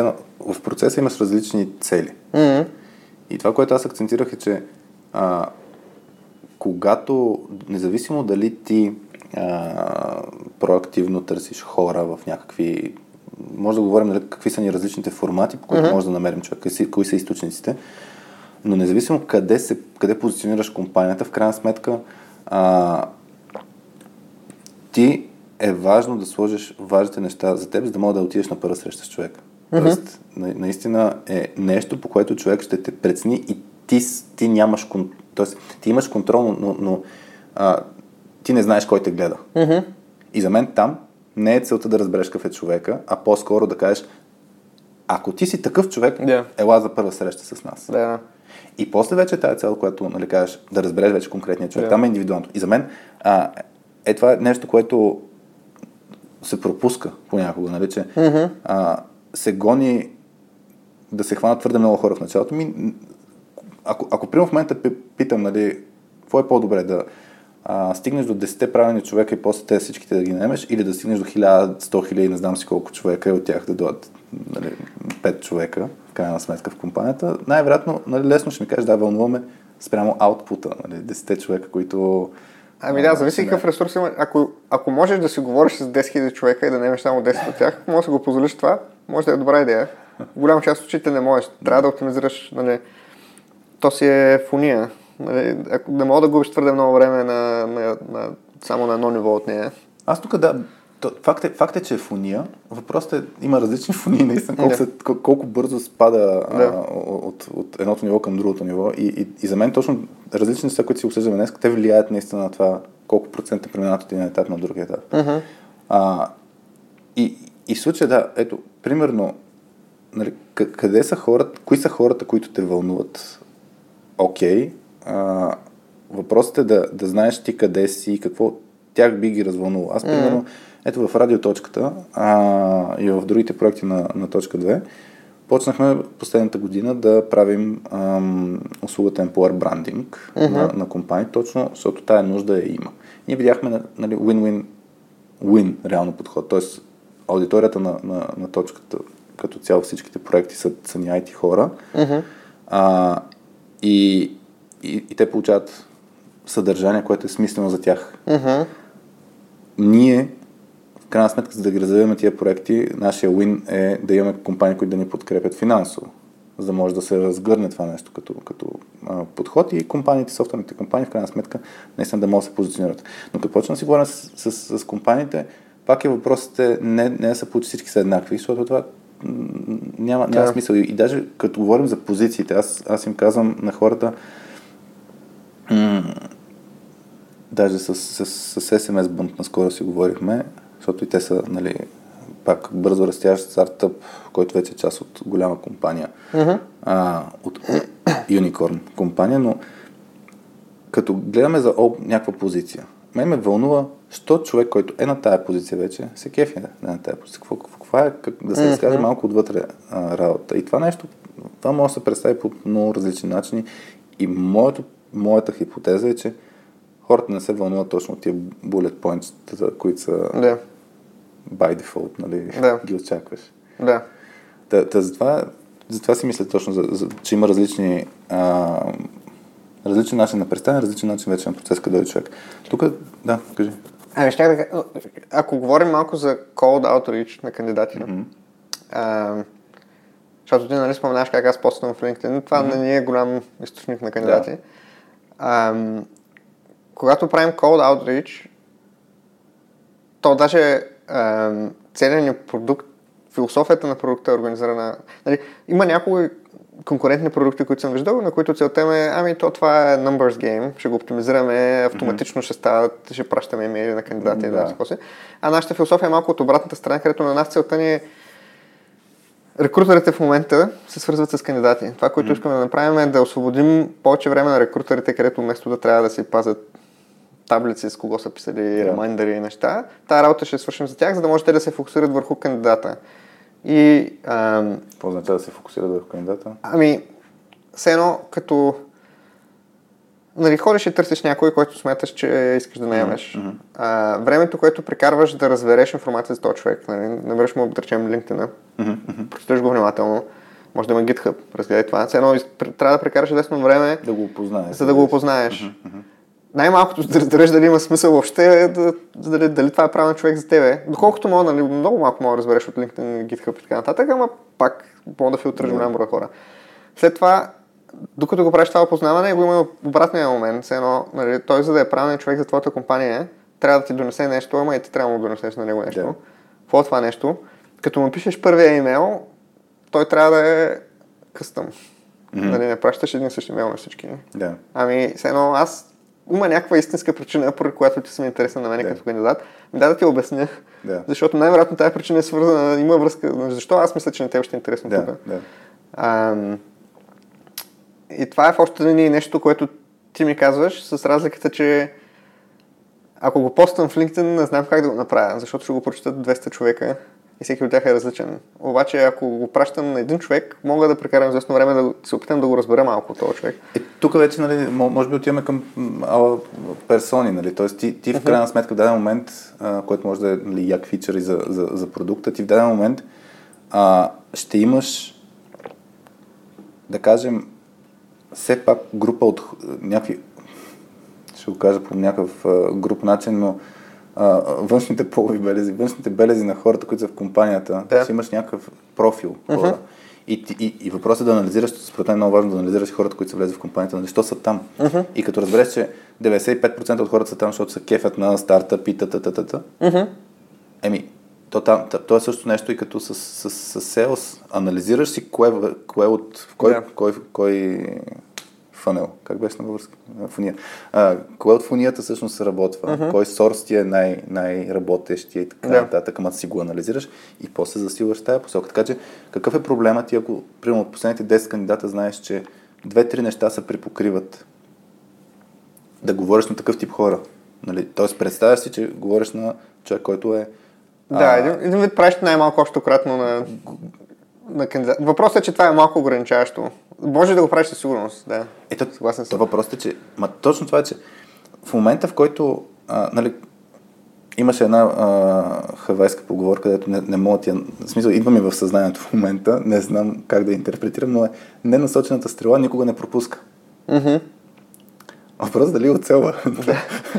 Защото, а, да, ма, ма, нали, точно, точно примера с, с, с, с а, магнита, точно това ти, което казваше. Ама мога и да не, в смисъл, да, ограничаващо е, ама колкото повече си фокусиран, да. толкова по-говориш лично на хората, защото представи си какво се случва с този подход, който ми разказваш в момента. Като говоря на един човек, аз го правя супер персонализирано. Mm-hmm. Той затова сработва. Да. Защото човека се усеща, че говориш на него. Да. А не, здравейте господин Хикс, а, и даже може да си му сбъркал името, разгледахме ви профила и мислим, че ще пасте перфектно на тази, на, на тази отворена позиция и човека само гледа вика, на базата на какво си да. преценил, че пасва на тази позиция, защото нямам нищо общо. И, и, и, и, и за мен абсолютно също нещо се въжи за когато правиш към група от хора, които на теб не са ти познати. Ти просто трябва да го говориш за точно някакви конкретни хора, група от хора и те mm-hmm. да се припознаят. Те, те ще се припознаят само ако видят общи неща. Примерно, защо ние, а, ето исторически, точката, началото тръгнахме да правим соски обучение. Не за IT хора, mm-hmm. соски обучение. И почваха да се появяват някакви лидове, които тотално не сработваха. Mm-hmm. В момента, в който казахме, фокусирайки се соски за IT хора, mm-hmm. тогава хората така, аз съм IT човек, mm-hmm. аз имам нужда от аз имам нужда от soft skills, я да, я да ги разгледам тези. Да. И, и тая ниша, според мен, тогава се работва. И, и, иначе, ако гониш всичко, ми, не всичко, което да. лети, се яде. Чисто да споделя моя подход какъв е, mm-hmm. може да е полезен на някого. Да. Ние всъщност в продукта имаме такова нещо, където си правиш нали, шаблон да. за различните роли, за различни така, класове от кандидати. Mm-hmm. Както искаш, може, може да правиш шаблон, си го хръстиш, каквото искаш. Начинът по който аз нали, пиша на кандидати и също така рекрутерите в нашия екип е обикновено нали, имам шаблон за даден профил. Да речем mm-hmm. А, продуктов инженер в голяма компания. Mm-hmm. Имам си шаблон за това. Начинът по който съм си направил шаблона а, Нали, той има две неща, които искам да ти кажа първият път, като ти пиша. Едното е защо мисля, че пасваш в компанията, нали? защо съм интересен на мен, защо мислиш, че компанията ще е интересна на тебе. Това е първото mm-hmm. нещо. И другото нещо, което искам да ти кажа е малко за компанията, да знаеш mm-hmm. нещо. И, и се едно тази първата част, тя едва ли не е, едно за всеки кандидат е пишеш, mm-hmm. оставяш си място в шаблона. А втората част, се едно написал съм си 6 булета, които смятам, че един-два от тях ще са интересни на, на всеки кандидат в този клас, ма не знам кои един 20, но като видя кандидата е стрим другите 4, поставям двата. Сега, когато искам това нещо да го превърна в все едно обява за широка yeah. публика, Еми, от тези 6 булета аз имам избор или да ги оставя всичките и тогава нещо да е малко твърде широко и скучно. Yeah. Или все едно не мисля, че има кандидат, че има два булета там, които ще са интересни на абсолютно всичките кандидати. И сега това малко, кое да двете да направя, да ги махна всичките или да ги оставя всичките. Yeah. А тая първата част пък съвсем все едно е трудно да... Все едно... Причината, за която искам тебе в компанията е различна от причината, за която искам някой друг в компанията. Да. И това е... Ам... И как правиш, да? Това е по-трудно. Ами затова нашите по-общи такива... М- е... Също така, това е възможно да е нещо, в което още не съм осъзнал как да го правя по-добре. Mm-hmm. Ти го правиш повече може би знаеш как да го правиш по-добре, но ам, начинът по който аз мисля за тези по-широките публикации, ми ще се фокусирам малко повече върху бранда. Мгм. кои са основните неща, които хората искам да знаят за компанията. Ще се опитам да съм честен с бранда и ще се опитам все пак да имам по-така горната част на фунията ще ми е по- по-широка. И после в първия разговор ще се говоря с тебе за половин час. Да. И там ще, ще се опитам да ти дам повече информация, да те разбера повече. И там ще, ще стеснем фунията повече. И е въпрос на ресурси. Сега, може би в момента ние нямаме чак толкова много кандидати. М. И затова сме окей да приемем малко повече и да се прекараме с всеки половин Да. час и след това да ги доразяме. А, Тук, аз ти кажа, ние, ние нас- наскоро почнахме работа с, с човек, който ни помага с маркетинг и селс. И то, то даже по-скоро с начина по който комуникираме някакви неща наши. И, и даже в момента съм в режим как сме успявали до момента така да, по- да имаме работа, да имаме, а, защото тук нали, от гледна точка на B2B а, нали, да намираме клиенти, които да работят с нас, защото ние си работим с IT компании, но а, имаме същия, същия проблем. А, нали, как аз ако свържа в момента примерно с теб мгм. и да ти кажа, емо, твой екип момента има нужда от нашите услуги. Мгм.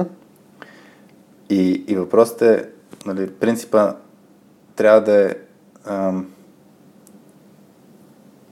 как, чай, идвам малко на английски, но не е работа да се представя нас. Разговор е за теб. Мгм. И, и даже думичките you, we. А, Аз а, като преглеждам стари а, мейл, мейл а, да кажем, оферти или представяне на, на нашата услуга, гледам our approach, we do this, we, we, we, we. Има супер много върху нас. Да. Защото точно това има го проблем. Аз не те познавам теб. Обаче това отблъсква хората. Да. И въпросът е, нали, тогава, ако почнеш да... Всичките, всичките маркетинг, селс подходи акцентират на това, че трябва да говориш на човека. Mm-hmm. Трябва да говориш за неговите блоки, неговите проблеми и да му представиш ам, но, как да кажа, крайният резултат, нали, съксеса, който е ам, който би получил човек, който човека иска да, да, да получи, ясно, че е след твоята услуга, но, mm-hmm. но идеята е следната. Примерно, в момента, ако аз се опитам да, да продам услугата, ще трябва да ти кажа, ето, ако, ако ти кажа, имаш в момента инженеринг екип, който те първа ще грова и знам колко много инвестираш време в а, а, това да го развиеш Мгм. и, и че искаш да имаш един много, много бързо да стигнеш до състоянието, в което да, да се фокусираш върху развитието на продукта, да си намерил по-лесен подход, който да си наемеш хора и да се фокусираш върху развитието на, на, на, на тия функционалности, да пренасяш за твоите клиенти. И ам, ако направиш хикс, нали, ще стигнеш до, до това състояние и ти тогава почваш да се вълнуваш от това хикс. Но, но аз първо говоря само за теб. В смисъл, нищо не съм разказал за себе си. Мгм. И, и за мен е това нещо, което много променящо по, по начина, по който се представят. Има различни подходи. Примерно най- най-популярният подход, който а, се сеща на Story Brand, който е нали, как да с storytelling да представиш бранда си. И той също, нали, той има много други а, подходи за storytelling, например, които точно това акцентират. Героят не си ти, не е твоя, не е твоята компания, героят е той е девелопър, който искаш да наемеш. Да. И ти трябва да се поставиш наистина в неговите обувки. И, и, и въпросът е, трябва да говориш на ти, на, на, на теб, на, на, на тия хора. А, а, и, и трябва да влезеш, да, да разбереш каква е болката на него. Мгм. И примерно, а, ако в момента си, представиш нали, хора, които сте успели да наемете, Мгм. имаш ли пример нали, как, как а, защо, кой, кой ги е спечелил? Обаче от гледна точка не на не ваш, защото вашия бранд едно е решение на неговия проблем. Мгм. Или дори за теб, нали? Ти, ти, ти кажеш, теб, ти си имал някаква болка Мгм. и си искал нещо да получиш като крайен резултат. И Джем ти е било решението. Да. Това е така. Ам, трудната част е, че за всеки, буквално в момента съм се за всеки човек в екипа и Да. отговорът е различен. Ам, Така, добре. което всъщност е някакси много така ам, съгласувано с, а, с аргумента, който тук ще направи, че цялото това нещо трябва да е за теб, нали, не за нас като компания, а за, за едно да, да говорим за тебе.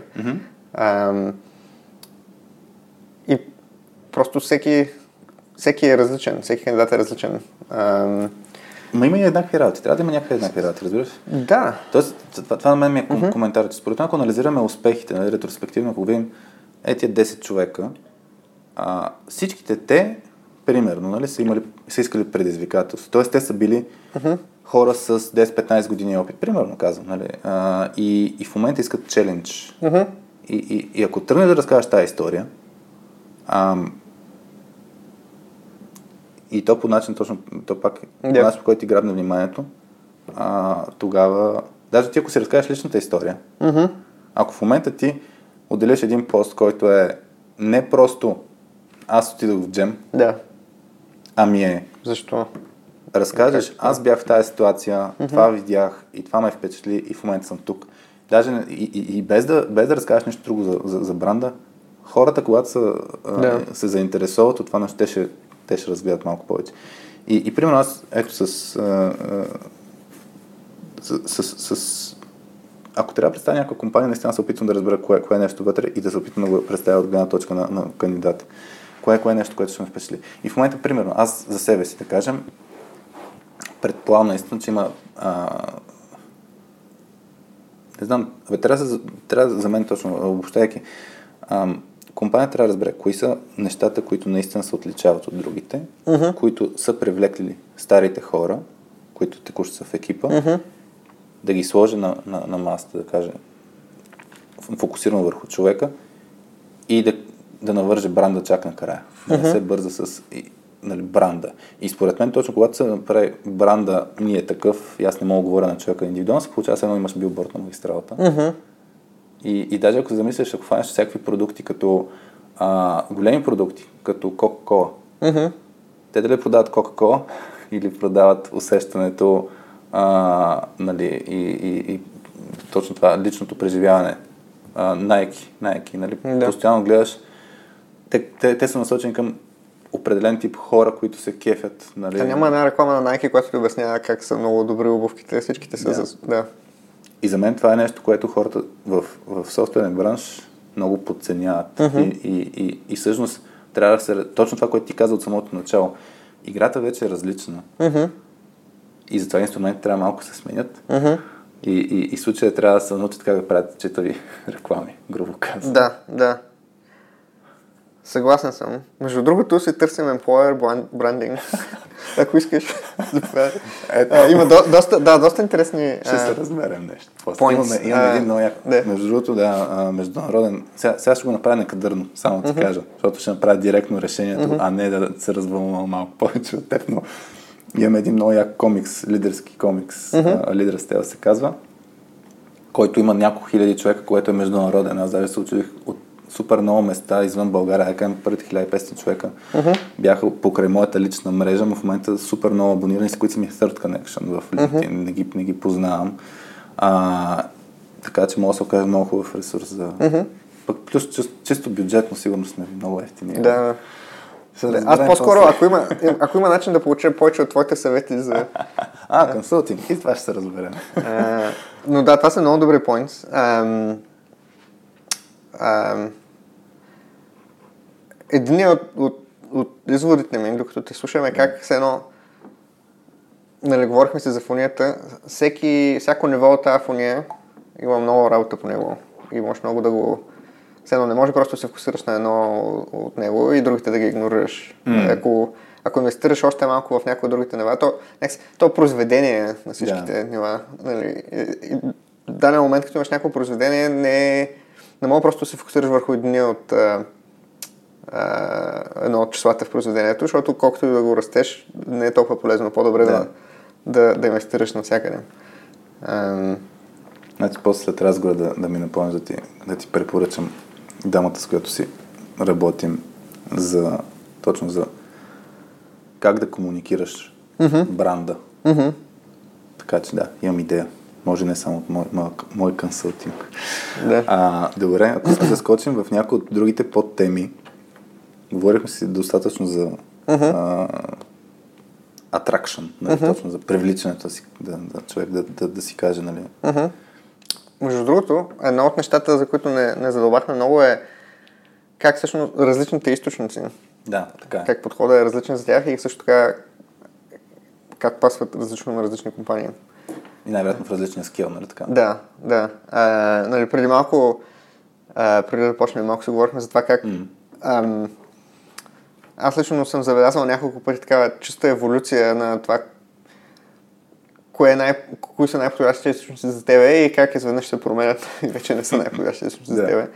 А, но, но така грубо казано, мога да ги раз, разделим на нали, наемане от мрежата ти, хора, които познаваш, рефералс на, на екипа ти и така нататък.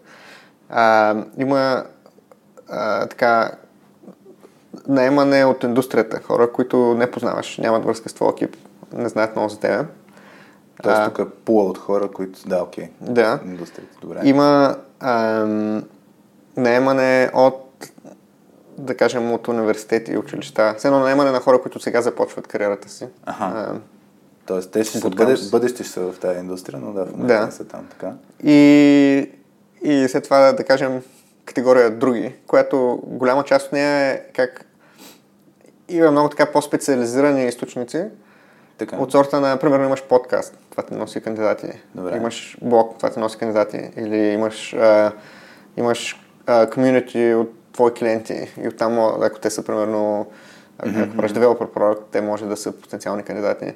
И все едно за всяка компания може да има такива подходящи а, неща, в зависимост от какво прави компанията, които са малко различни от едно място на друго. И да го наречем, това е отделна категория, специализирано специализиран източник според твоята компания. Нещо mm-hmm. специално, което правиш, което работи за тебе. Тук, тук е да. Аз замислям стандартните, стандартните подходи. Мгм. А, за, за, наистина за, за източниците се чудих.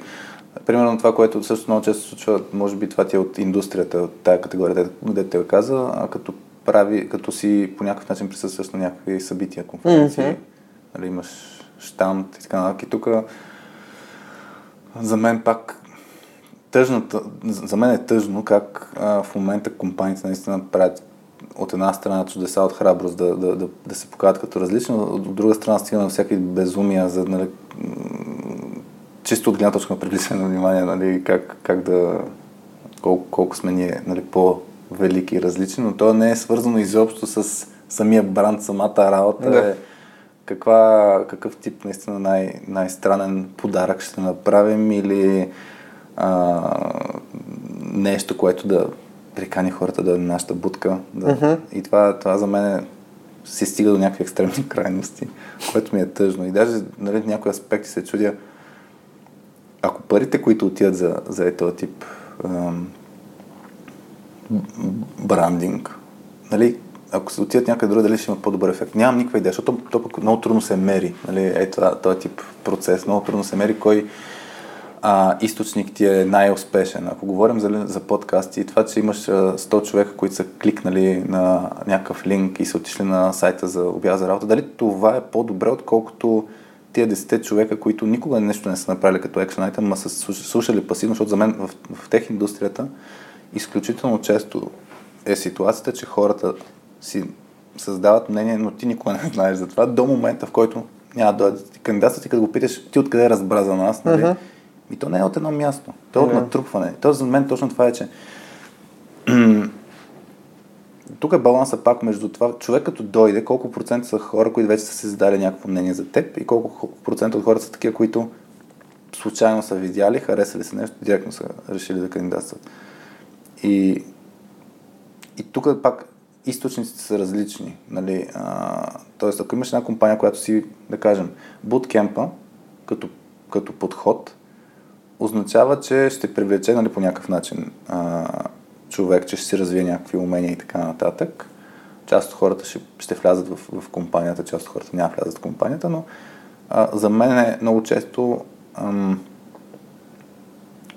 достатъчно много хора няма знаят нищо за тази компания предварително. Мгм. Ако имаш компания, която си развива собствено към комьюнити, около технологичния стек, който са примерно, или нещо друго, не знам, а, и просто го развиват това комьюнити, те постепенно почват да се изградят нали, точно това доверие и това, че повече хора ще, ще ги знаят. И най-вероятно в даден момент а, хората ще кандидатстват, защото знаят, че компанията инвестира в, в това нещо и са mm-hmm. читали. Та не знам, тук вече въпросът е наистина за източника в LinkedIn рекламите. Аз, примерно, не се кефя на LinkedIn реклами, но съм, бях гледал един, той слушал един подкаст а, американски за диджитал маркетинг и там една конкретна компания казва, най-големият ни източник е всъщност рекламата в LinkedIn. Mm-hmm. Може би в щатите много повече е успешно това като подход. Mm. Но пак за мен са супер много пари, които се харчат. Зависи от, кандидат, от какъв кандидат търсиш да. каква компания. Едно от нещата е, че нали, а, това малко аз се опитам да не се... В крайна сметка всеки от нас е един човек и се живее в нали, да. вижда много малка част от света. И се опитвам да не, да не, да не съм твърде така да се живее в моя балон. Но нали, не, не всички компании правят супер нормални иновации. Нали, не всички. Нали, да, така. Във всяка работа има някаква комбинация от забавна работа и ренене на букуци, обаче има някои работи, де са основно ренене на букуци и те са важни. Да. И, и някой трябва да ги върши. И начинът по който продаваш тази компания ще е различно, отколкото нали, и типа човек, който ще търсиш за тази работа е различен. А, Нали, има, има хора, които искат да работят от 9 до 5 и след това да не мислят за работа. Е много важно да имат много социална обстановка в екипа. И тогава, нали, това е различен вид работа се търсиш и различен вид екип. Е, и въпросът е да откриеш какво е важно за тебе. Имам една история, между другото, за странния брандинг. Yeah, Dropbox беше един от, от иноваторите на това да се раздават тениски по университетите в ранните ни. Това е още даже преди аз да почна mm-hmm. там. Когато още компанията била много малка mm-hmm. и нали, не, не, никой не е знаел за нея. Yeah. А, и всеки път, като отидат в някой университет, раздават безплатни тениски. И нали, студентите се кефят на безплатни yeah. неща, взимат тениски и после гледаш как всички ходят с тениски на Dropbox, на голямо yeah. отпред.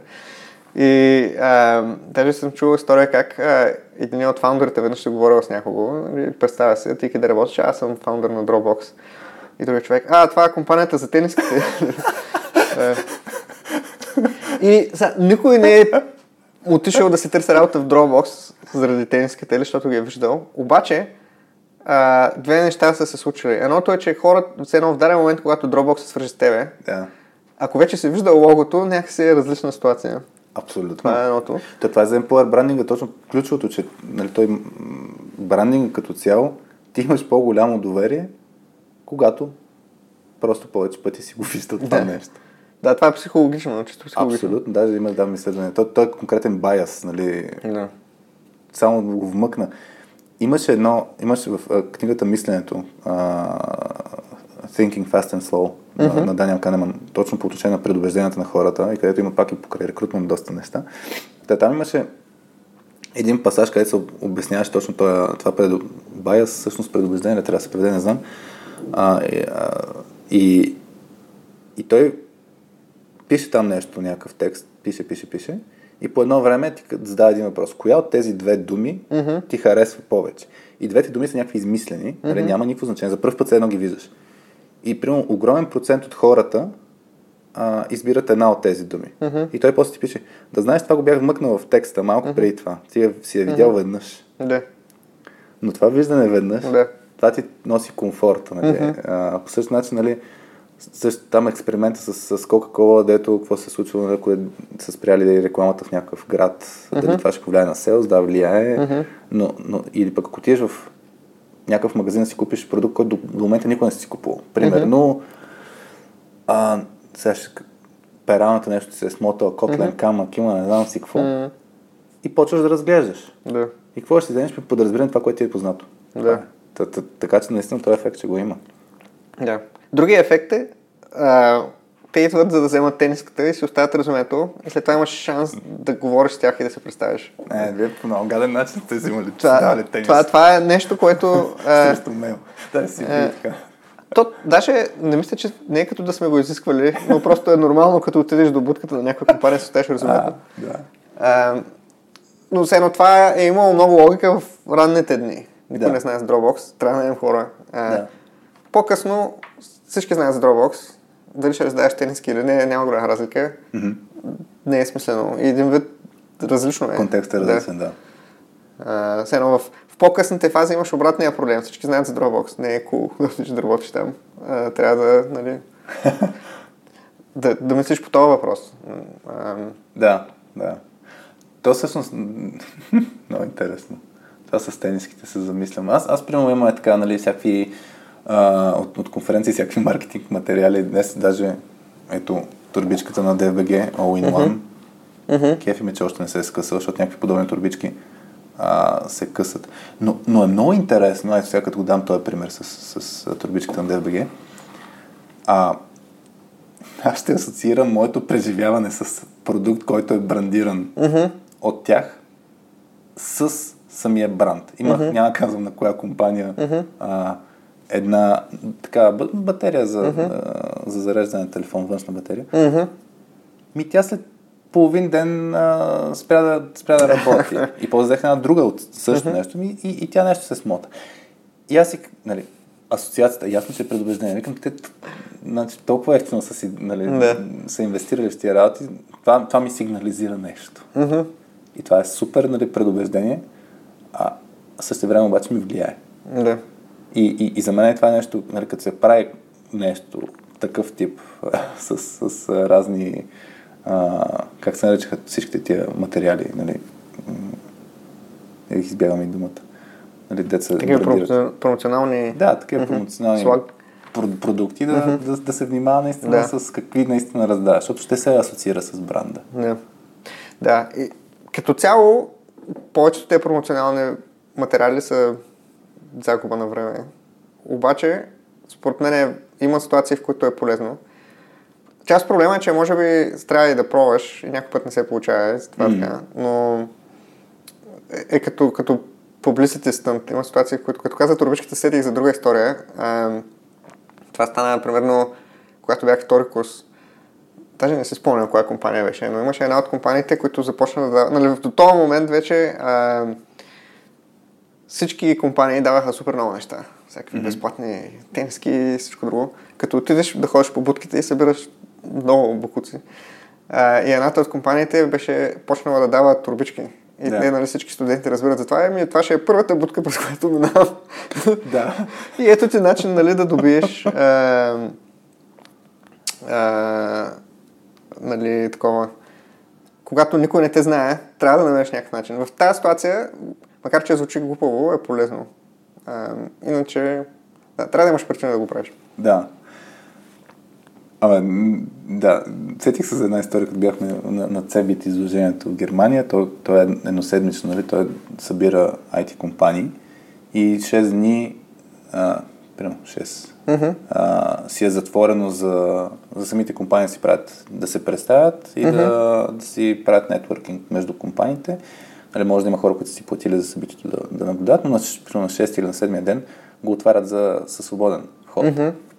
и съм виждал а, немски баби, които буквално минават с а, едни колички с турби огромни mm. и, и с ръцете от а, такива от бюрата или там масите на, на компаниите взимат. Да. И си спомням, даже ние тогава беше, тъй като беше покрай март месец и сме взели един мартеница. За да mm-hmm. някой да му вържем мартеница, му разкажем какво е мартеница и така нататък идват хора, взимат мартинци, тръгват си, изобщо не те питат такъв. Така че има този нали, ефект, че някой път хората се да. просто от това, което ще дадеш безплатно, не е толкова къв си ти и за какво се бориш.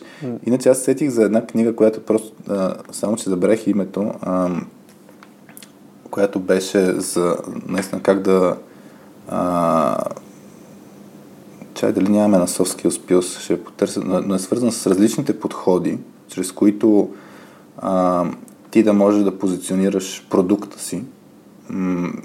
И, защото като каза стънт, нали, public stunt, publicity stunt. Mm-hmm. А, и се сетих точно за това, чай са на Soul Skills Pills, Daily Vitamins, да видя дали сме сложили тази книга тук. Защото тя е много готина.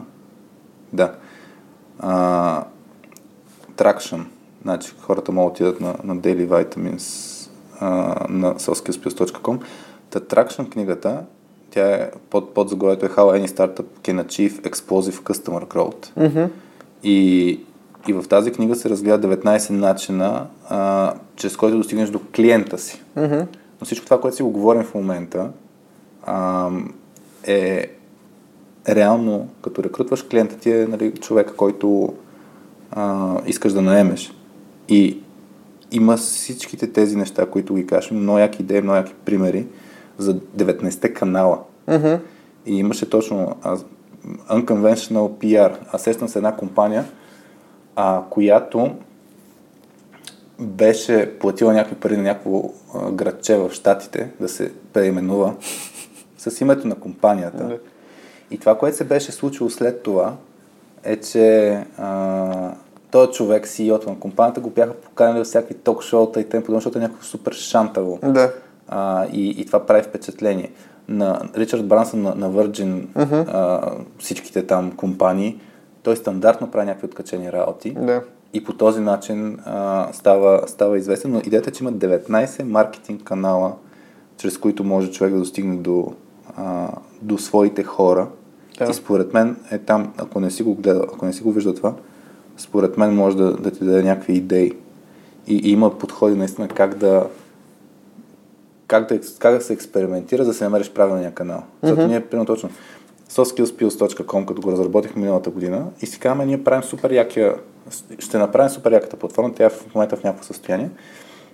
И, и как да как да стигнем до нашата аудитория, защото пак е IT хора. Мгм. Даже безплатно съдържание, полезно съдържание, нали? Да. Хората трябва да го знаят този продукт. Как да го достиг, как да достигнат. И примерно, а, нали, почваш да експериментираш. Ще да се напише някаква статия нали, за нас, пак с някакви стандартни работи, ще се направи това, онова, трето. А в момента, много интересно, ако напишеш в Google, не знам, ме е интересно ти като си щатите да го пробваш, като напишеш Giving Feedback exer- Exercise, Мгм. това е номер едно в Google резултатите. Мгм. Нали, едно наше хапче на, на платформата. Без ние да правим абсолютно нищо свързано с Search Engine Optimization и така Мгм. нататък. Нямам никаква идея все още на това как се е случило. А, но, но идеята е, че а, едно от успешните неща, които ние видяхме като, а, като подход е има един друг сайт, който се казва Tasty, Cupcakes, който е за agile упражнения, игри и Мгм. така нататък, където описахме едно от нашите упражнения, просто го сложихме като контент там и направихме препратка към Soft Skills Pills. Да. Оттам идват много малко хора като бройка. Мгм. Обаче като дойдат и стоят супер много в платформата. Явно сме нацелили, нали, точно Да. хората, които а, просто наше, нашата платформа е 100% за тях. Да. И затова това, това просто седих за, за, за книгата, а, на който му е интересно по подобен начин. Дали е за продукта, как да се разпространява, да се намериш клиенти, дали е както в случая за търсиш си екип, къде е най-доброто нещо. Има си, има си стандартни канали, има си подходи как да се експериментира, как да се намериш, но в крайна сметка е тестване. Да. Мисля, че както е, нали, а, както ти казвам, в този конкретен момент фанелките тениските са сработили за Dropbox, Мгм. нали, в друг момент някакъв друг канал ще е по-успешен, като имат повече бюджети. нали. Да. Так, да, просто като ценен ресурс. Да. Това въпрос е на какво търсиш. А, по същия начин, както говорихме за, за наемането от индустрията, където имаш нали, inbound, хората идват при тебе и outbound ти ги търсиш, това въжи според мен и за всичките други канали. Нали, като отидеш в университет, можеш просто да си направиш една будка, Да. да чакаш да дойдат при тебе. Или може да се опиташ ти да намериш кои са най-добрите студенти. Да. А, и нали, там има, може да спонсорираш някакво а, Правиш scholarship. а, това също, но аз мислих по-скоро, а, примерно аз нали, а, в гимназията и в университета се занимавах с състезателно програмиране. И нещо, което аз мога да направя, да отида и да помогна по някакъв начин на отбора. Яко, да. Ще водя лекции, ще не знам какво си. Друга компания може да има нещо друго, което да е подходящо. Но има, ня... има начини, с които да се свържеш с Да. конкретното, да... М- нали, той, всеки университет е като малко общество. Да.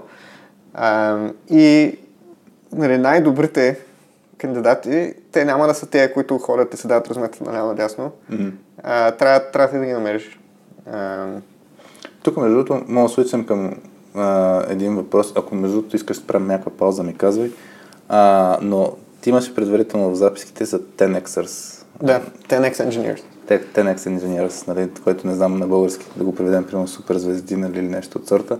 Доколко е тема, това тук е много интересно в, в, в индустрията в България. Според мен а, ако, ако разгледаме, зависи как го дефинираме. Я, ако искаш ти го дефинирай как, как, как, как се разбира в, в, в щатите. А, защото за мен, в моето съзнание е много свързано и с а, дали плащаш супер така mm. много и на тия 10 Extras, защото а, нали, примерно това на Netflix модела, или поне това, което и съм чел и в а, там книгата No Rules Rules, mm-hmm. където им се налага нали, да се съкратят хора и са решили, mm-hmm. че ще остават само най-добрите и така mm-hmm. нататък. И в даден момент много добре се развива нещата. Или пък от Google а, книгата на, на, на Лазло Бок, която беше за Work Rules, където обясняваше, че в даден момент в Google са сменили подхода да хората, които са супер добри като инженер, да им дават 10 пъти повече, отколкото други инженери, които не са чак толкова добри. Mm-hmm. И от, мисля, че оттам беше дошло даже някъде, някъде покрай Google май беше дошло това 10x, а, нали, да плащаш 10 пъти повече на, на някой. А, да, ако е в контекста на парите, според мен България го няма това нещо, защото uh-huh. не... Това е моето усещане. Няма някой, който да си позволи... Няма някой, който има чак такива бюджети, като големите стартъп компании в, в, в Силицията долина, например, или на други uh-huh. места в Штатите. Но това въпрос е така да го дефинираме. Как го дефинираме като 10X? 10X Engineers. Какво, какво влагаме в това нещо? Ами, да помисля малко за дефиниция. Това е термин, който съм чувал много пъти. Mm-hmm. Другия много сходен е A players, B players. Добре. Такива някакви неща. А, доста често в така а, противоречиви дискусии също по темата. Но ако се опитвам да направя дефиниция, е, един вид 10x Engineer е, е някой, който а, едно малък, рядко срещано, mm-hmm. но, когато, но, но такъв човек, който наистина има много по-голям импакт върху yeah. успеха на тима. Добре. А, но и... от инженеринг гледна точка или цялостно импакт? Защото обикновено май гледат а... чисто от работния аспект. Смисъл... Честно да ти кажа, мисля, че може и по двата начина се гледа, mm. но често е се едно... Често може да го чуеш в контекста на някой, който просто пише целият код. Да. Или... Но, но мисля, че със сигурност съм го виждал в контекст и в по-широк контекст. Mm-hmm. Не само просто това е критичният човек на, mm-hmm. на екипа. Mm-hmm.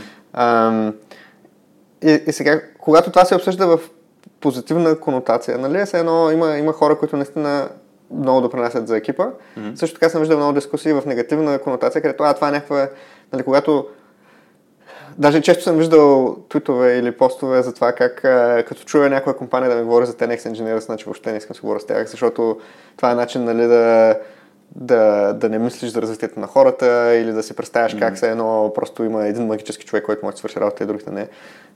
И, и затова, затова ми е интересна тема, защото е много така, много различни мнения, позитивни и негативни. Само, само за термина съм чувал. В България по едно време се появиха един нинджи. Нинджи, да.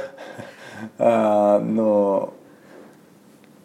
чисто като, да, не мисля, честно да ти кажа, mm-hmm. а, че има компания, която реално да, да наистина подбира така хората. Mm-hmm. А, може да има много изказвания в такъв стил, нали, че mm-hmm. търсим такива, но въпрос дали, дали наистина е толкова висока летвата, че да взимат нали, само такива. И, и, и въпросът е, тук по отношение на негативния импакт, аз просто сещам за м- явно вече съм на вълна и книги в, а, с, с Бил Кембъл, mm-hmm. историята на Бил Кембъл за 1 трилион, за трилион долар коуч, mm-hmm. където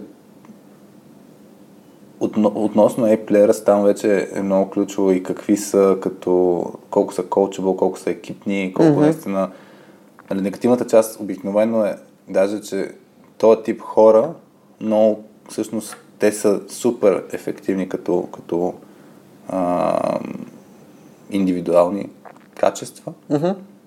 обаче се чупват брутално останалите. Аз сестра един пример, не знам дали, си, дали знаеш историята на, на ID Software, създателите на Doom, Quake. Да, О, много добра книга. Да, за, за точно, за, да. как се казваше? Uh, Masters of Doom. Masters of Doom, да. Mm-hmm. Аз точно като четох за Джон Кармак. Mm-hmm. И Джон Кармак е брилянтен ум да. от към... И той, за мен той е 10x а той, той е най-вероятно много повече от ten екс-енджиниер, защото прави невероятни работи. Да. А, но като разгледаш историята, как, как са се чувствали хората покрай него, как, а, нали, как, как ги е мачкал. Наскоро да. някой, не си спомням кой човек ми беше писал покрай радио.2 е, епизода, помисля за... А, имаш там едно интервю на, на, на Линус Торвалдс за... Защото начинът по който нарежда хората в open source community е брутален. Смисъл. И, и на него му е сет тая. Mm-hmm. Мисъл, ти ако не мога да пишеш код, махай се от тук. Не mm-hmm. се занимава, няма, няма, аз тук съм галантен. Да. Семи е так помислиш. И, и за мен, тук винаги с този тип хора има една а, допълнителната нали, логика, че те може би ще щупят останалите. И тук винаги е баланса, нали, как да имаш екип, защото много рядко вече uh-huh. в нашите, нашите времена ще имаш някой, който самостоятелно да може да разработи нещо. Да. И да няма нужда от други хора и така нататък. Ами дефиницията, която аз най-харесвам, начинът по който аз обичам да мисля за нещата е спрямо а, нали, влиянието, което оказваш на крайния резултат, нали, импакта mm-hmm. на крайния резултат. И когато го дефинираш така, малко е общо, обаче все едно не може да се фокусира, все едно не става просто само за код, не става mm-hmm. просто само за soft skills, не става просто само... Да. Въпросът е какъв е крайният резултат и как се комбинират нещата. И все едно при тази дефиниция, според мен, нали, TNX Engineering означава някой, който пише много код и разбичка целия екип, защото в крайна да. сметка а, нали, а, резултата не е 10 пъти по-добър за, да. в край, нали, за екипа, за компанията.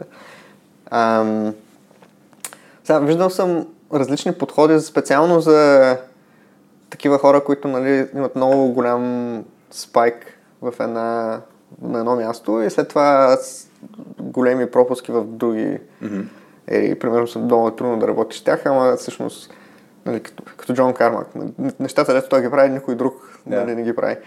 И, и много, имаше един момент, в който да се върна пак на това, което споменах по-рано за Dropbox, как има Product Infrastructure. Да, да. И, нали, в и културите между двете половини на компаниите някакси не бяха съвсем еднакви даже. Е, Много интересно как се получава. А, и в, в Product частта имахме по-такава култура, където нали, ние там как, как се каже, no asshole rule, не знам си какво си, нали, да. няма, няма значение колко код пишеш. Да. А, докато в инфраструктура бяха по-скоро по другия начин, където нали, ам, когато някой е много специален, ще се намери начин, нали, там ще го изолираме малко от останалите, да не създава проблеми, но ще го намерим начин да го направим успешен. Да. А, и ми беше много интересно, когато първият път осъзнах тази разлика, бях много шокиран. Нали, говоря с някакъв менеджер, ти това време не да го прекарваш, за да го направиш този човек успешен, нали, mm-hmm. заслужава ли си? Да. А, обаче, после като се замислиш, нали, пак стигаме до то зависи в крайна сметка какво правиш Имаш ли нужда от този човек? Да.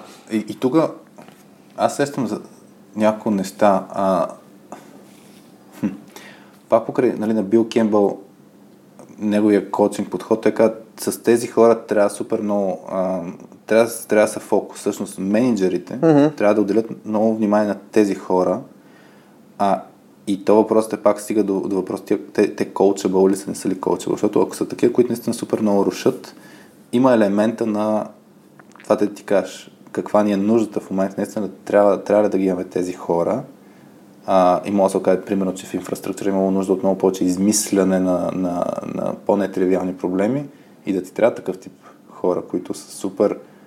Те, те най-вероятно са толкова силни технически или тая работа, която правят и не толкова силни с people skills, защото са се задълбали наистина. Смисъл, те само това са правили, не си вълнуват. Нали? Примерно, ако, ако фаним примерите и с, с, с Стив Лозняк, ми, той най-вероятно не е бил чак толкова добър в soft skills mm. елементите си на времето.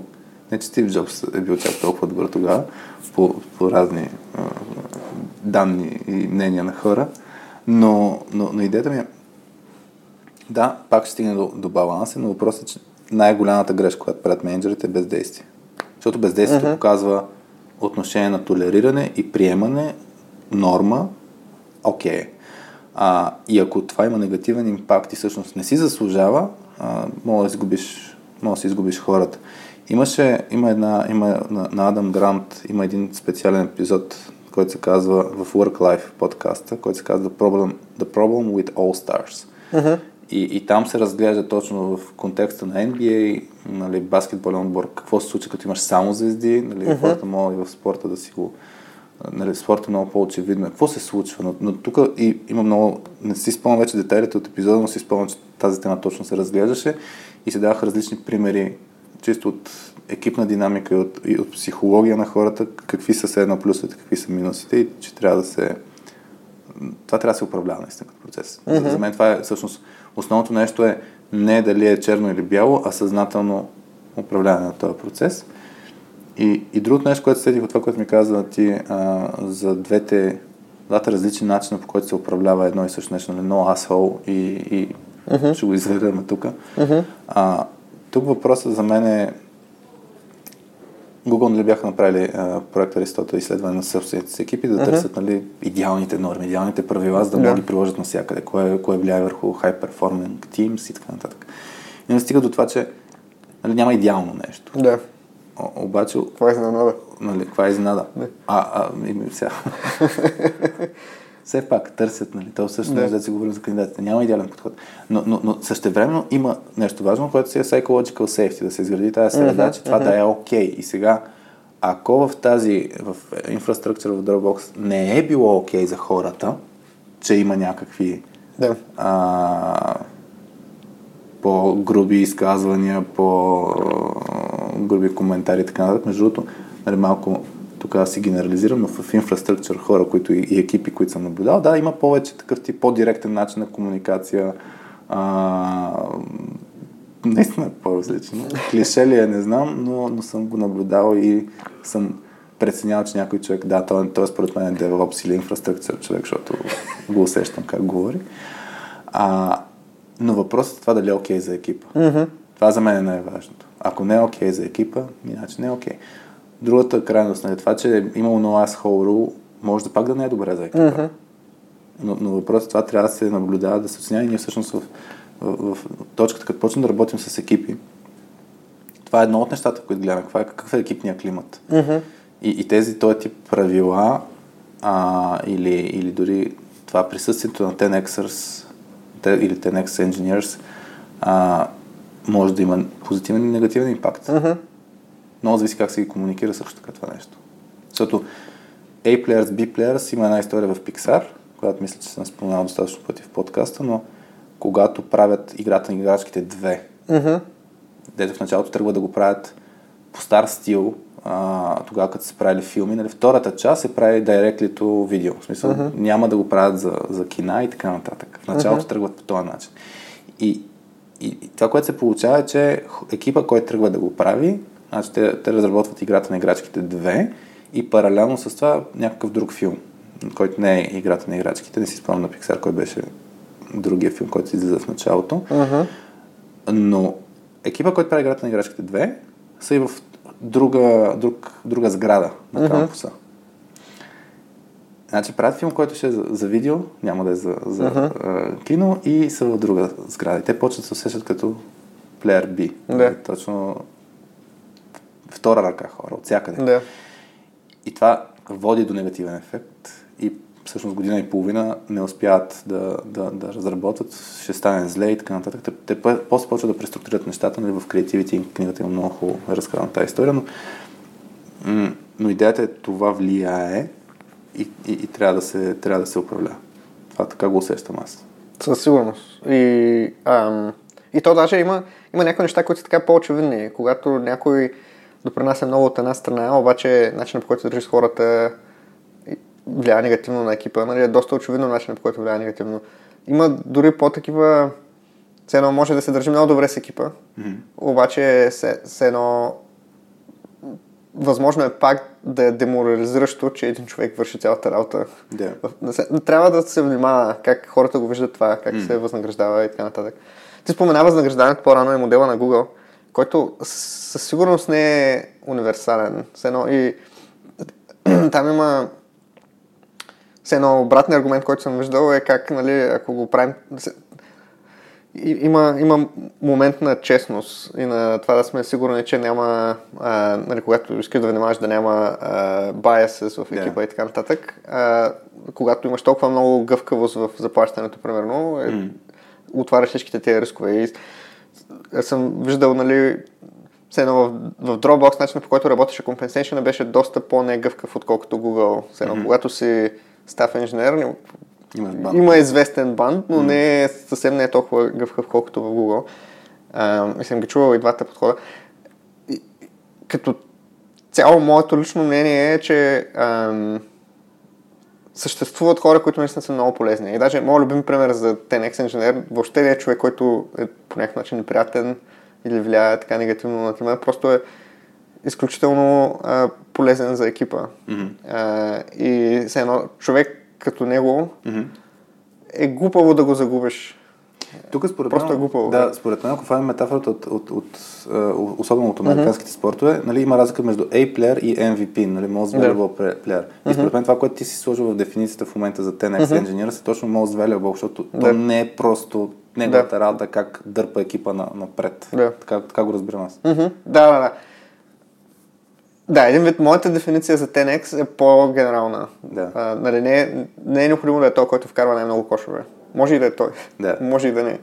А, и другия пример, който е малко по-различен, нали, не е точно, а, че има негативно влияние на екипа, но примерно в Dropbox бяхме много, нали, став инженерите и принципал инженерите, е много важно да, понеже всички гледат тях mm-hmm. и така нататък. И както споменах по-рано, качеството е много важно в Dropbox, mm-hmm. нали, всичко да работи и да е правилно. И съответно държахме всичките став инженери, принципал инженери да демонстрират много високо ниво на качество на тяхната работа. Да. И сега имаше един став инженер в моя екип, който не правеше така.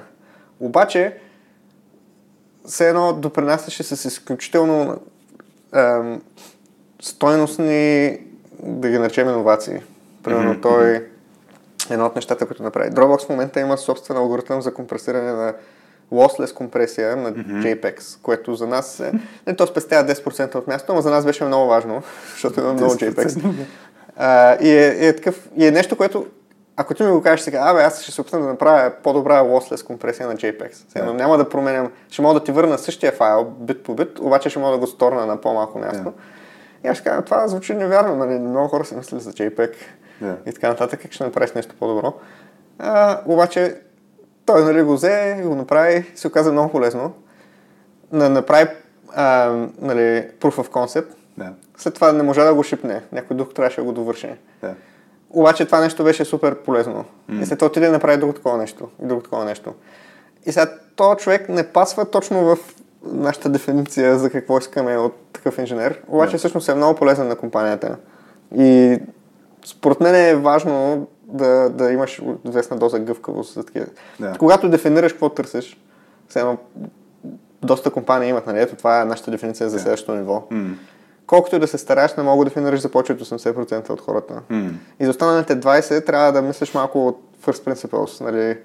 Няма да точно да отговаряме на тази дефиниция. Въпросът е какво... Какво цени в крайна сметка нали? компанията. Да, да как, как, как, колко допренасяш. Mm. А, и мисля, че малко ще противореча, нали, при известно време казах как е важно да знаеш какво търсиш, ама нали, трябва да имаш такъв курс. Да, трябва да се отворен за да. го направиш точно така. Да. Да, да. А, замислих се, да, замислих се за... Имаше пак история за стъжантите в Google. Не знам това дали е мит, а, че се почнали да получават повече пари в момента, в който един стъжант беше оптимизирал с някакъв процент времето за връщане на резултат на някакво query. Mm. Нали, не си спомням това в някоя книга да го пишеш или беше наистина просто като медийна история, която нашумя. Uh-huh. Но нали, на стажант се е гледал нали, чисто като роля, като окей, тук някакви хора, дето потенциално могат да, да, да по-нататък да работят при нас. Uh-huh. Докато в даден момент се видяли, че абе, тия хора вършат че това работа точно покрай такъв тип експеримент. Но да, не си спомням. Да. Основната стойност, между другото, а, другия, друга тема, която имаме, интересно ме, виждал съм компании, които не искат да наймат така хора в началото на кариерата си. Mm-hmm. И Dropbox, примерно, бяхме обратното. Mm-hmm. Немахме много. Ам... Всъщност, как, как в България, между другото, моето впечатление беше за едната година, в която съм работил в България, че нямаше много стъжанти, а просто хората се работеха фултайм, докато са в университета. Да, стандартната практика беше. Ако почнеш след първи курс работа на фултайм начин, ще се бавиш. Имаш такова предупреждение. Разбирам. Това... Като, да, като видиш някой, идва ти на интервю работа, гледаш 5 години, нали, минал там магистратура и няма нищо свързано с работа, си кажеш, какво не е наред тук? да. Интересно. Но това отношението и към образованието все пак. Mm-hmm. Малко. Ами едно, едно от нещата, които аз много така, по които имам по-силно мнение е как аз много обичам да наемам хора, които са в началото на кариерата си, особено от, нали, примерно от университета. Mm-hmm. И една от най-силните причини е, че нали, ти имаш някаква такава дистрибуция на това колко, на колко, колко е силен кандидата. Mm-hmm.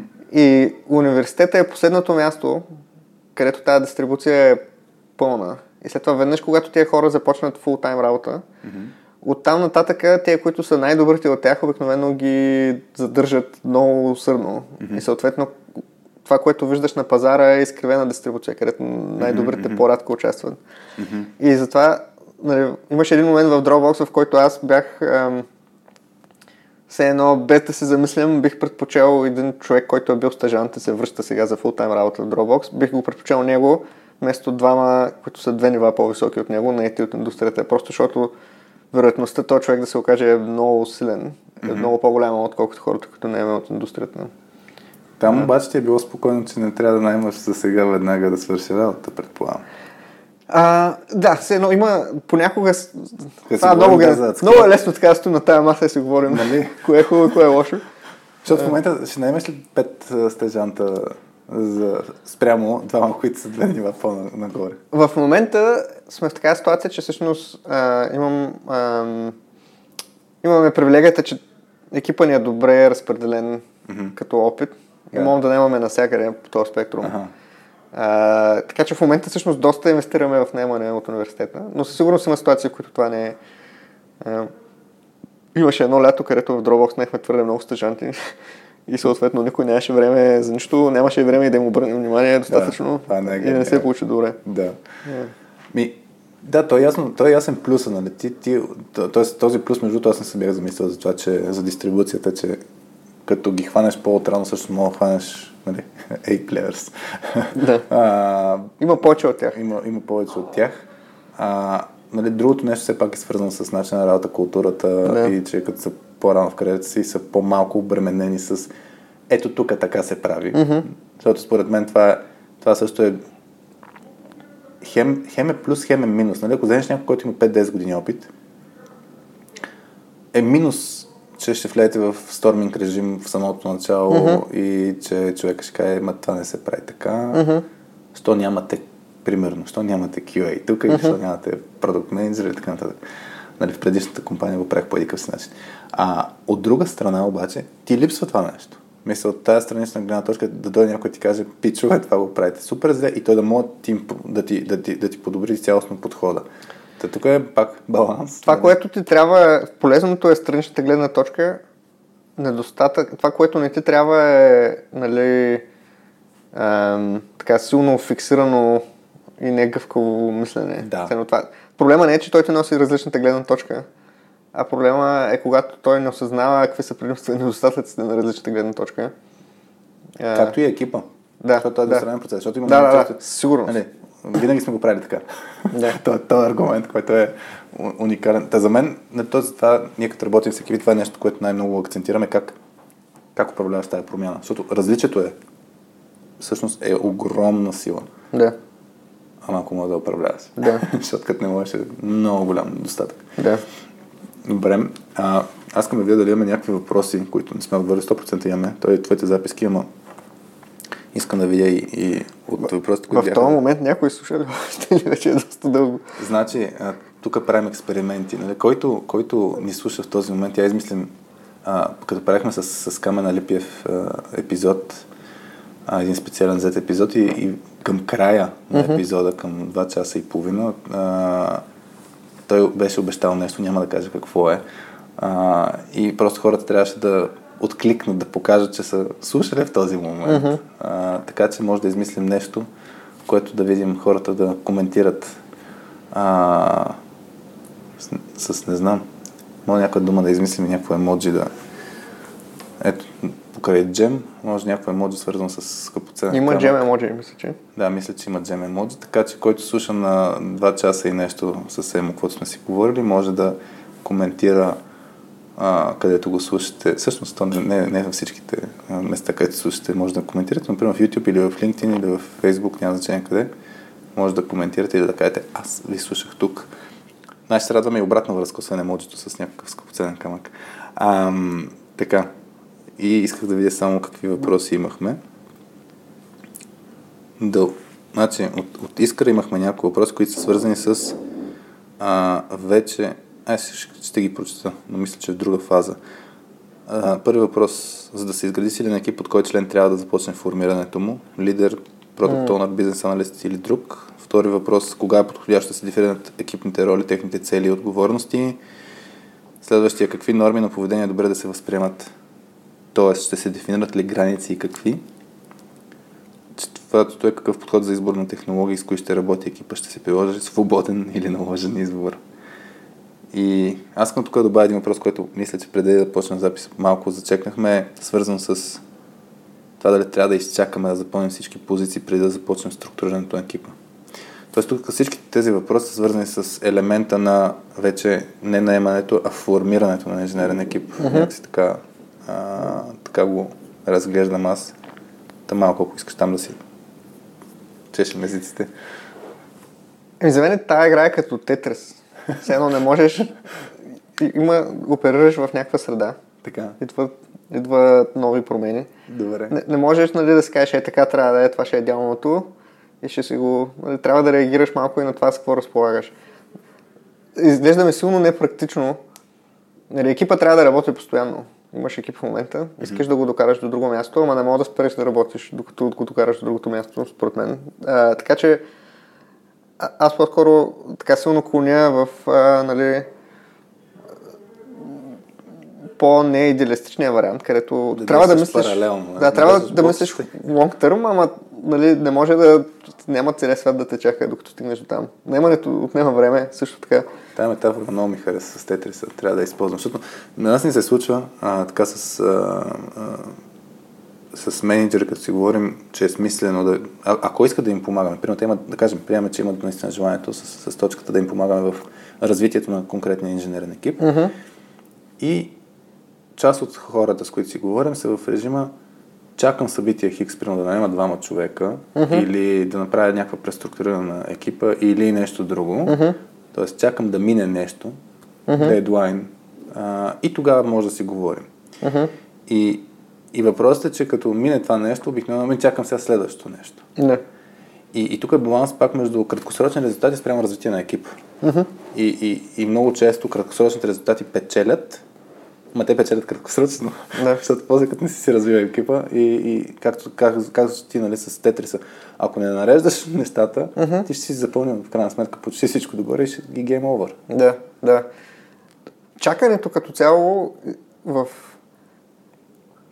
не изглежда като добра идея в много ситуации. Mm-hmm. По дефиниция, като чакаш, означава, че нали, като в момент в ситуация на изчакване, означава, че не правиш много други неща. Mm-hmm. И това ти струва. Това е цена, която плащаш.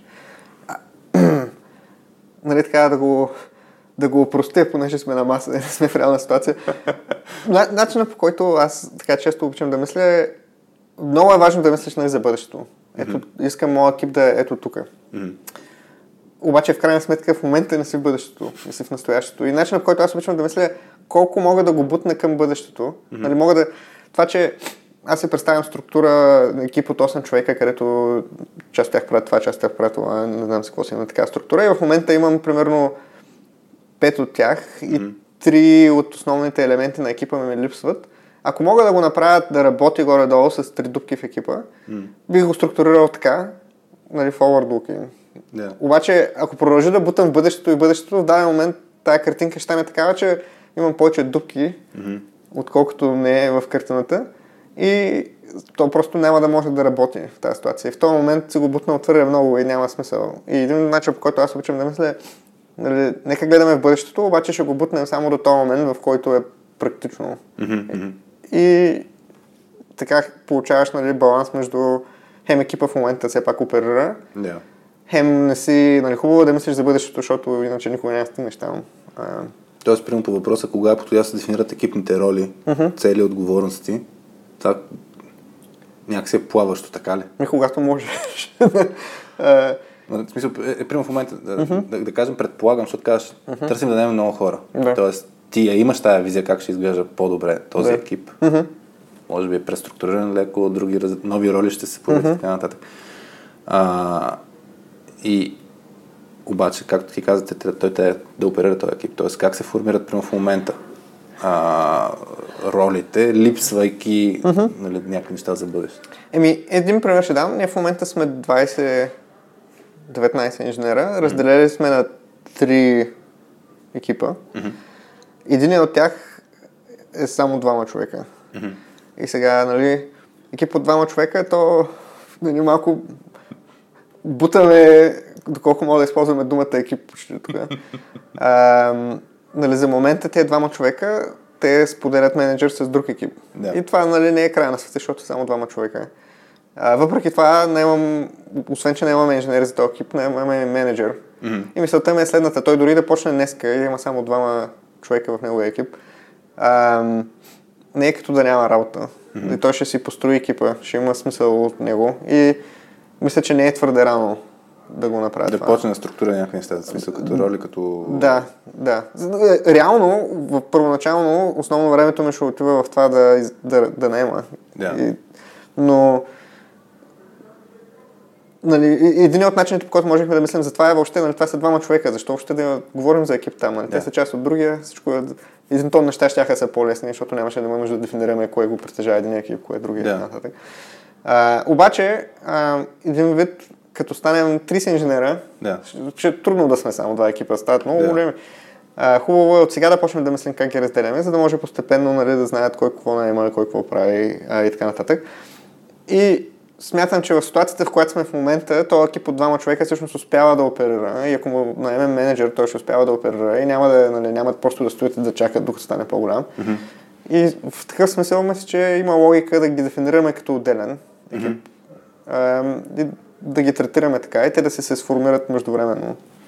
То по този начин аз, аз гледам какви са плюсовете, какви са минусите. Един от плюс е, че хората няма да приемат как да кажа, ако от началото комуникираш тази информация с всичките екипи, с всичките хора, те няма да приемат а, преструктурирането после като нещо неестествено. Ето, нали, станахме повече, за това се реши нали, сега да не Не. разделят.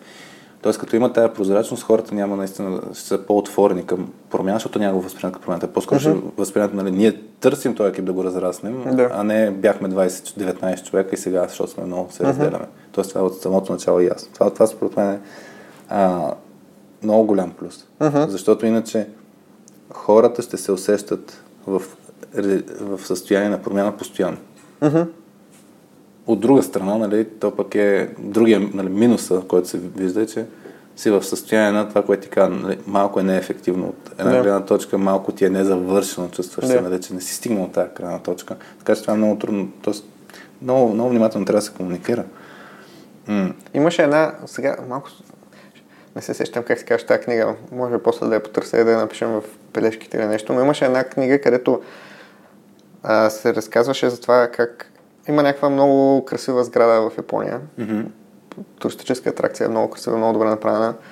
Всички много харесват как изглежда отвънка. Обаче, а, като погледнеш как се поддържа, е огромна болка. Там трябва постоянно да тече и покрива, трябва да се пребладисва, не знам си какво си всичко.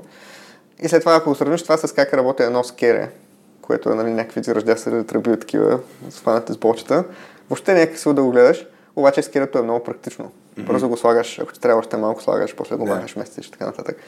И все едно има неща, които бизнесът има нужда да са като тази сграда. Нали, да са много красиви и така нататък и си готов да платиш всякаква цена, за да мога да постигнеш това. Обаче много други неща са по-скоро като скерето, нали? когато, особено когато си в growth mode, нещата се променят много бързо.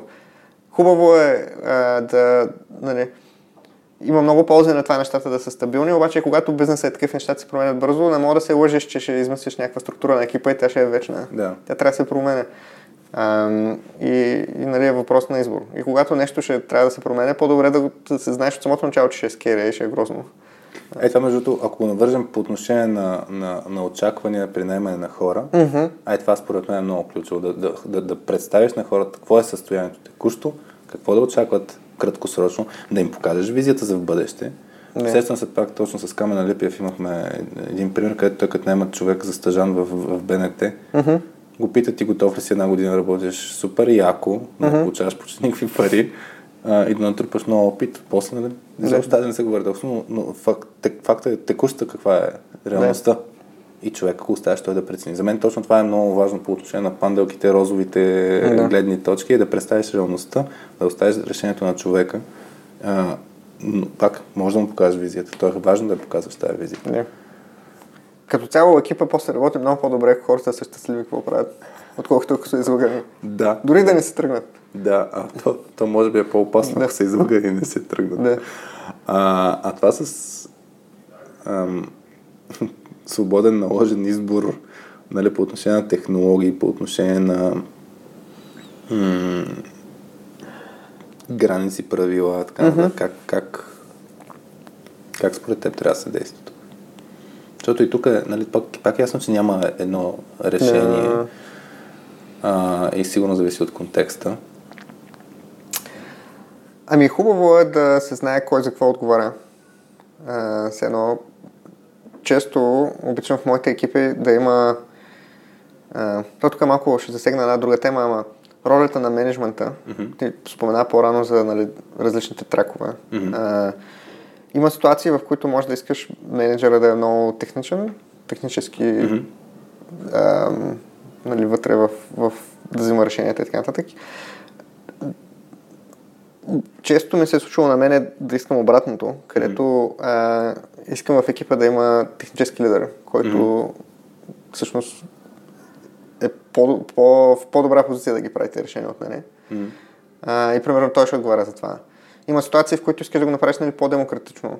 Екипа да Не, някакси, то малко зависи от за кое взимаш решение. Обикновено, ако става въпрос, нашия бивш, или може би по-бивш VP в Product, той вече не е и нашия в Dropbox преди време, Ако сте се на нашия, А, няма, нормално е. а, обичаше да казва как а, стратегията трябва да идва 80% отгоре, а, а иновацията трябва да идва 80% отдолу. И все едно има такива въпроси, където нали, трябва да решим какво правим. Или е нещо много дългосрочно. И в- нали, ако става въпрос за нещо много дългосрочно, нали, това е смисъла на тек лида. Той трябва да, да той отговаря за дългосрочното здраве на системата. И трябва да мисли след две години от какво ще имаме нужда. И такива, когато взимаш решение за нещо, което има значение за това, ам, по-скоро бих конил, нали, той да отговаря за решението.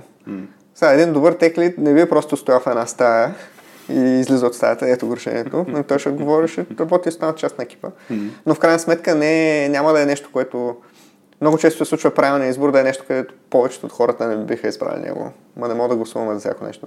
А има други неща, които са с едно, да речем, става въпрос за начина по който работим. И нали, няма значение дали ще е едното или другото. Въпросът е, че на- как ти е удобно. Един вид, средата, в която работиш, все едно е един вид като обувките, които носиш. Е, На един човек е не съм удобен, на друг други. И в този случай може да е удачно да оптимизираш за, нали, за множеството. Тук това, което според мен е много важно като, като акцент, и това го виждаме като един от най-типичните проблеми, е липсата на яснота от гледна точка на роля и отговорност, от гледна точка на взимане на решение. Супер много екипи, ако ги питаш как взимате решение а, Да. по някакъв въпрос, няма да ти кажа. Ти каза, примерно в момента не мога за всички неща да гласуваме. да. Обаче много често има неяснота. Това емо ти ли го взимаш като решение, тех ли да ли го взима като решение, като екип ли го взима като решение и, и, и ако е няма тая яснота и да се поддържа постоянно, т.е. с всяка една промяна на екипа и стадии на екипа, то ще се внасят неясноти и нови неща, но въпросът е да има фокус върху ние да сме в синхрон, да. защото иначе ще фелне. Е, за това 100% според мен отговаря менеджер или лидера на екипа, както го дефинираш. Да има, да има синхрон ли? Или да, Да има яснота, да, да все едно, а, нали, не винаги означава, че той трябва да ходи да обяснява на всички Да, какво е, или че той решава кой кое решение взима, ама все едно, ако не е решено кой взима решението в екипа, то е е виновен. виновен. Да, в смисъл, на- наистина. И, и, и то въпросът е, и, не знам, за мен това е изключително, нещо, което изключително много се подценя. Всъщност, за как се взима решение. Скоро работихме с няколко екипа И всичките ги... е, Даже пример, който правим, а, като, като трябва да имаме една игра, с която почваме работа с екип, а, моят твой екип в Майнкрафт, както е. А, и, и един от първите въпроси е, тъй като се играе срещу враг, нали, Мгм. може аз или, или Петя, а, с която правим обучението, нали, и ги питаме екипа, кой искате? Аз или Петя? Ние даже не сме им разказали правилата на играта, играта, нали, нямат контекст. Всичко е с едно мъгла. Да. И ги питаме, кой, кой искате да ви е враг? Мгм. И, и грубо казано, времето, за което този екип взима това решение, Мгм. е изключителен индикатор за как им се случва работата. Аха. Защото силните екипи ще, ще имат подход. Как се изразяват мненията, mm-hmm. т.е. до кога е дискусия, как се взимат решенията. Да.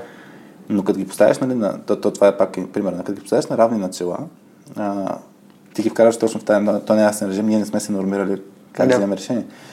Но много често, дори, въпреки че има структура и се казва, този е менеджера, този е лид тех лид, този, това са дев хора, това са еди какви си, пак нямаш яснота. Въпреки структурата, пак нямаш Да, яснота. това е, много интерес... това е един вид ново решение. Решение, за което екипа до сега няма, не е подготвено Да. кой ще взима този тип решение. Точно така. Колко бързо ще успее и, да...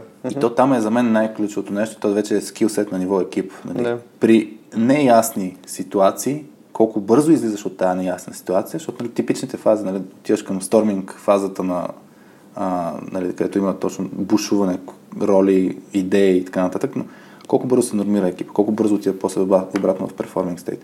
Защото ежедневно имаме въпроси, които са нови. Мгм. Ежедневно имаме промени. И, и, и това е нещо, което е от гледна, точка на формиране на, на инженерен екип, за мен е изключително важно. Съгласен съм, че менеджера има отговорността да внесе яснотата, Мгм. а, но в даден момент това трябва да, това, това трябва да го има на ниво екип, защото просто на абсолютно всяко ниво има неясноти. Да, да. Коя технология използваме? Все тая е въпрос да се, да се разберем бързо. Между другото, по-рано се говорихме за дефиниции на роли. Mm-hmm. Според мен е едно от най-големите неща, които дефинират ролята е колко и какви решения се очаква да се вземат от, от човека в тази роля. И това е един от големите проблеми, които съм виждал, е когато, когато не имаш хора за да взимат някакви решения и те после не ги взимат тези решения, е много болезнено. Все едно те Мгм. не са щастливи там. А, или почват да се опитат да взимат решения, които не трябва да вземат. Или са какви ли не други проблеми. А, То въпрос е дали са били изяснени в момента, в който се онбордва човека за тая роля. да, и въобще, когато се решава кого да наемаш, все едно не ти трябва всеки човек, който наемаш, да, да, да взима решение. Да. Нали, не, когато вече... Ако нямаш някой за роля, за която той няма да взима решение, е хубаво това да го имаш предвид, а не... Това, че имаш много добър тек лид, Да. който взима решение, не означава, че когато наемаш за следващата роля, Да. трябва да... А, аз искам същото нещо Също. да наема. Нали. Това да, това е много вярно. И то по отношение на решение трябва да се има преди пак, че примерно има хора, които не държат да взимат решения, има хора, които примерно на менеджмент позиция, като наемат хора, а, искат да си делегират част от решенията. Мгм. Така че трябва да се вземе този контекст предвид. Добре, я видим, че два часа и половина. Ако искаш, мога да... Не знам какво изговорих, какво не изговорихме. Ако има някаква тема, която задължително си иска днес да изговорим, пък си е останало А, само записките. Аз нямах много силна адженда. Беше забавно. Е, Още не е Просто си говорим. Още не е свършил. Да, от време на време се замислям, нали, микрофона ме е тук пред лицето си, мисля, някой го слуша това. А, но на мен ми е забавно да си говорим. Това е важното. Ам, Да, хора, ако, ако, ако все още ни слушате, наистина пак много се радваме с, с, с Емо да, да дадете обратна връзка, какво ви е харесало, какво не ви е харесало до момента. да. Ам, да, нямам, нямам теми, които със сигурност искам Добре. да засегнем. Имам други теми, ако искаш. Не бе, ако искаш, мога даден с- момент е хубаво да видим слънцето. Да, добре. Ами ако искаш, е, дай да направим направо към втората част на, на, на подкаста, кой на каква частота, на каква вълна е, а, отвъд темата. Мгм. А, така че лично, не лично, в смисъл може с какво ти хрумне а, да си споделяш, аз също ще се замисля Къде се намирам аз живота си в момента? А, в България в момента. да, да. Утре, утре отиваме на, на лодка в Гърция. А, така. А, това го планираме от преди да започне пандемията. Очаквам с нетърпение. Вау. Щяхме да ходим миналата година, но не отидахме заради пандемията. Ам, Колко време сте? на- ам, за една седмица. Това, това по принцип е в този момент се превръща в семейна традиция, нали? Пандемията или... А не, пандемията също. Идваме в България, оставаме жена ми също е от България. Оставаме децата с бабите и отиваме на лодка. Хубава за традиция, почивка малко. А, това ми е наглата в момента. Иначе, а, ми да, ми аз нали, скоро се смених работата. Още съм в тая фаза на, а, как се нарича, медения месец. Нали? Всичко ми е много... Значи, Много съм перфектен щастлив. момент за записване на, Да. на подкаст. А, ролята е по-различна от предишната. Компанията в сегашното състояние е по-различна от предишната. А, и е много забавно. Да. Супер. Стискам палци медения месец да продължава дълго, въпреки че от сега да ти е ясно, че няма да. Дали че ще свърши, да, то е ясно, че ще свърши. Да. Ма е готино да мога. Мисля, че все пак може да се поддържа а, това да, да, да е забавно по време на работа и да има комбинация между това да свършим смислена работа и да, да, да имаме готино, готино преживяване. Мгм. Аз се замислих какво, какво, да, какво да разкажа. Ние, всъщност, а, тъй като да, не знам кога ще го пуснем този епизод, може края на септември да се падне. Ние в момента записваме на 12 август. А, и, и се замислях какви неща предстоят. И септември дупе ни е яко, а, тъй като с много, много компании почваме нали, да работим с екипите, да видим дали няма да има пак някакви локдауни. Мгм. А, хубавото нещо, че мисля, че сме подготвени, мисля, че и компаниите са с нагласа да са подготвени Мгм. за, за онлайн обучение, които са си много по-различни като преживяване. Също време ние, пак те ти казвам с това, че преминахме в Minecraft среда, че разделихме soft skills, skills, някои от нещата не са толкова видими все още, но имаме средства да се получава хубаво преживяване, не само да си Мгм. говорим някакви работи, както сега на маса си говорим. А, така че се получи готино там. А, ще видим как се е развило и а, IT Teams Challenge. Това е нещо, което вчера анонсирахме, а, което пак е интересен подход за потенциален рекрутмент и атракшн на хора, защото с, с Ford а, това, което правим е а, ние, ние, ние като точка 2, тъй като работим с компании, а, те са ни клиенти, не може всеки да, да дойде на наше обучение. Ако компанията не инвестира пари, ако не е Да. толкова голяма и така нататък, само може да ни слуша или да Мгм. ни гледа нашите проекти, така нататък, но не може да се включи в същинското нещо, което правим за развитие на екипи. И, и намерихме вариант, в който ето Ford, примерно, се разрастват и, и направихме а, тази инициатива, която ще е серия от еднодневни обучения с нас. С, Мгм. и също време хората могат да видят Ford от, отвътре, Мгм. като компания. Даже самите а, обучителни дни ще са смесено хора от Ford и, и, Ford и хора не от, не от компанията. Мгм. Така че ето, примерно, интересен подход, който не, е- не е буткемп, примерно, където имаш не толкова опитни хора, ама Да. е а, все едно компанията инвестира за развитието на хората. Те не са, по никакъв начин не са задължени, нали, да, после да Мгм. постъпят на работа или да нещо от сорта, но, Мгм. но е някаква интересна опция. Така че това е намигам ти в момента, че може за джем да направим нещо. А, та така де, това ще видим как, как ще се случва. Ние, тъй като отскоро почнахме подкаста да записваме, сега покрай летните месеци, може би, да записваме по-отрано и да го пускаме по-късно. И сега този втори част, втората част на подкаста ми почва да ми е странно, защото обикновено записваме днес и Говорим с бъдещето. седмица да, да го пускаме. И сега съм някакъв в режим как да го адаптирам този а, сегмент на подкаста. Да, кой знае какво ще се случва в септември. Да. Да. Ма ще е интересно пък. Да. Според мен ще е интересно да си го пуснеш и кажеш, е, аз какви глупости говорих. Колко бяхме наивни. Да. Да, да, да чухнем на дърво, нещата да върват добре. А, Да. така. Еми, супер. Значи, стискам палци лодката да е добре, да, да, да може да се спите спокойно. Аз на лодка не съм спал. А, м, Аз в момента в, съм в такава фаза на живота, че мога да спа прав с малки деца. в автобуса. Не, няма проблем. А, супер. Ми добре му. Да. Беше ми много драго, че си говорихме. А, тук по традиция си нагласям басов глас да видим с тези микрофони в лаунчи как ще ми се получи. А, и да сложа край. Бяхте с Радио.2. Без мама Васи Гошева, с мен Хари и днес с Емо Ибришимов и си говорихме за привличане, наемане и формиране на инженерни екипи. Чао от нас!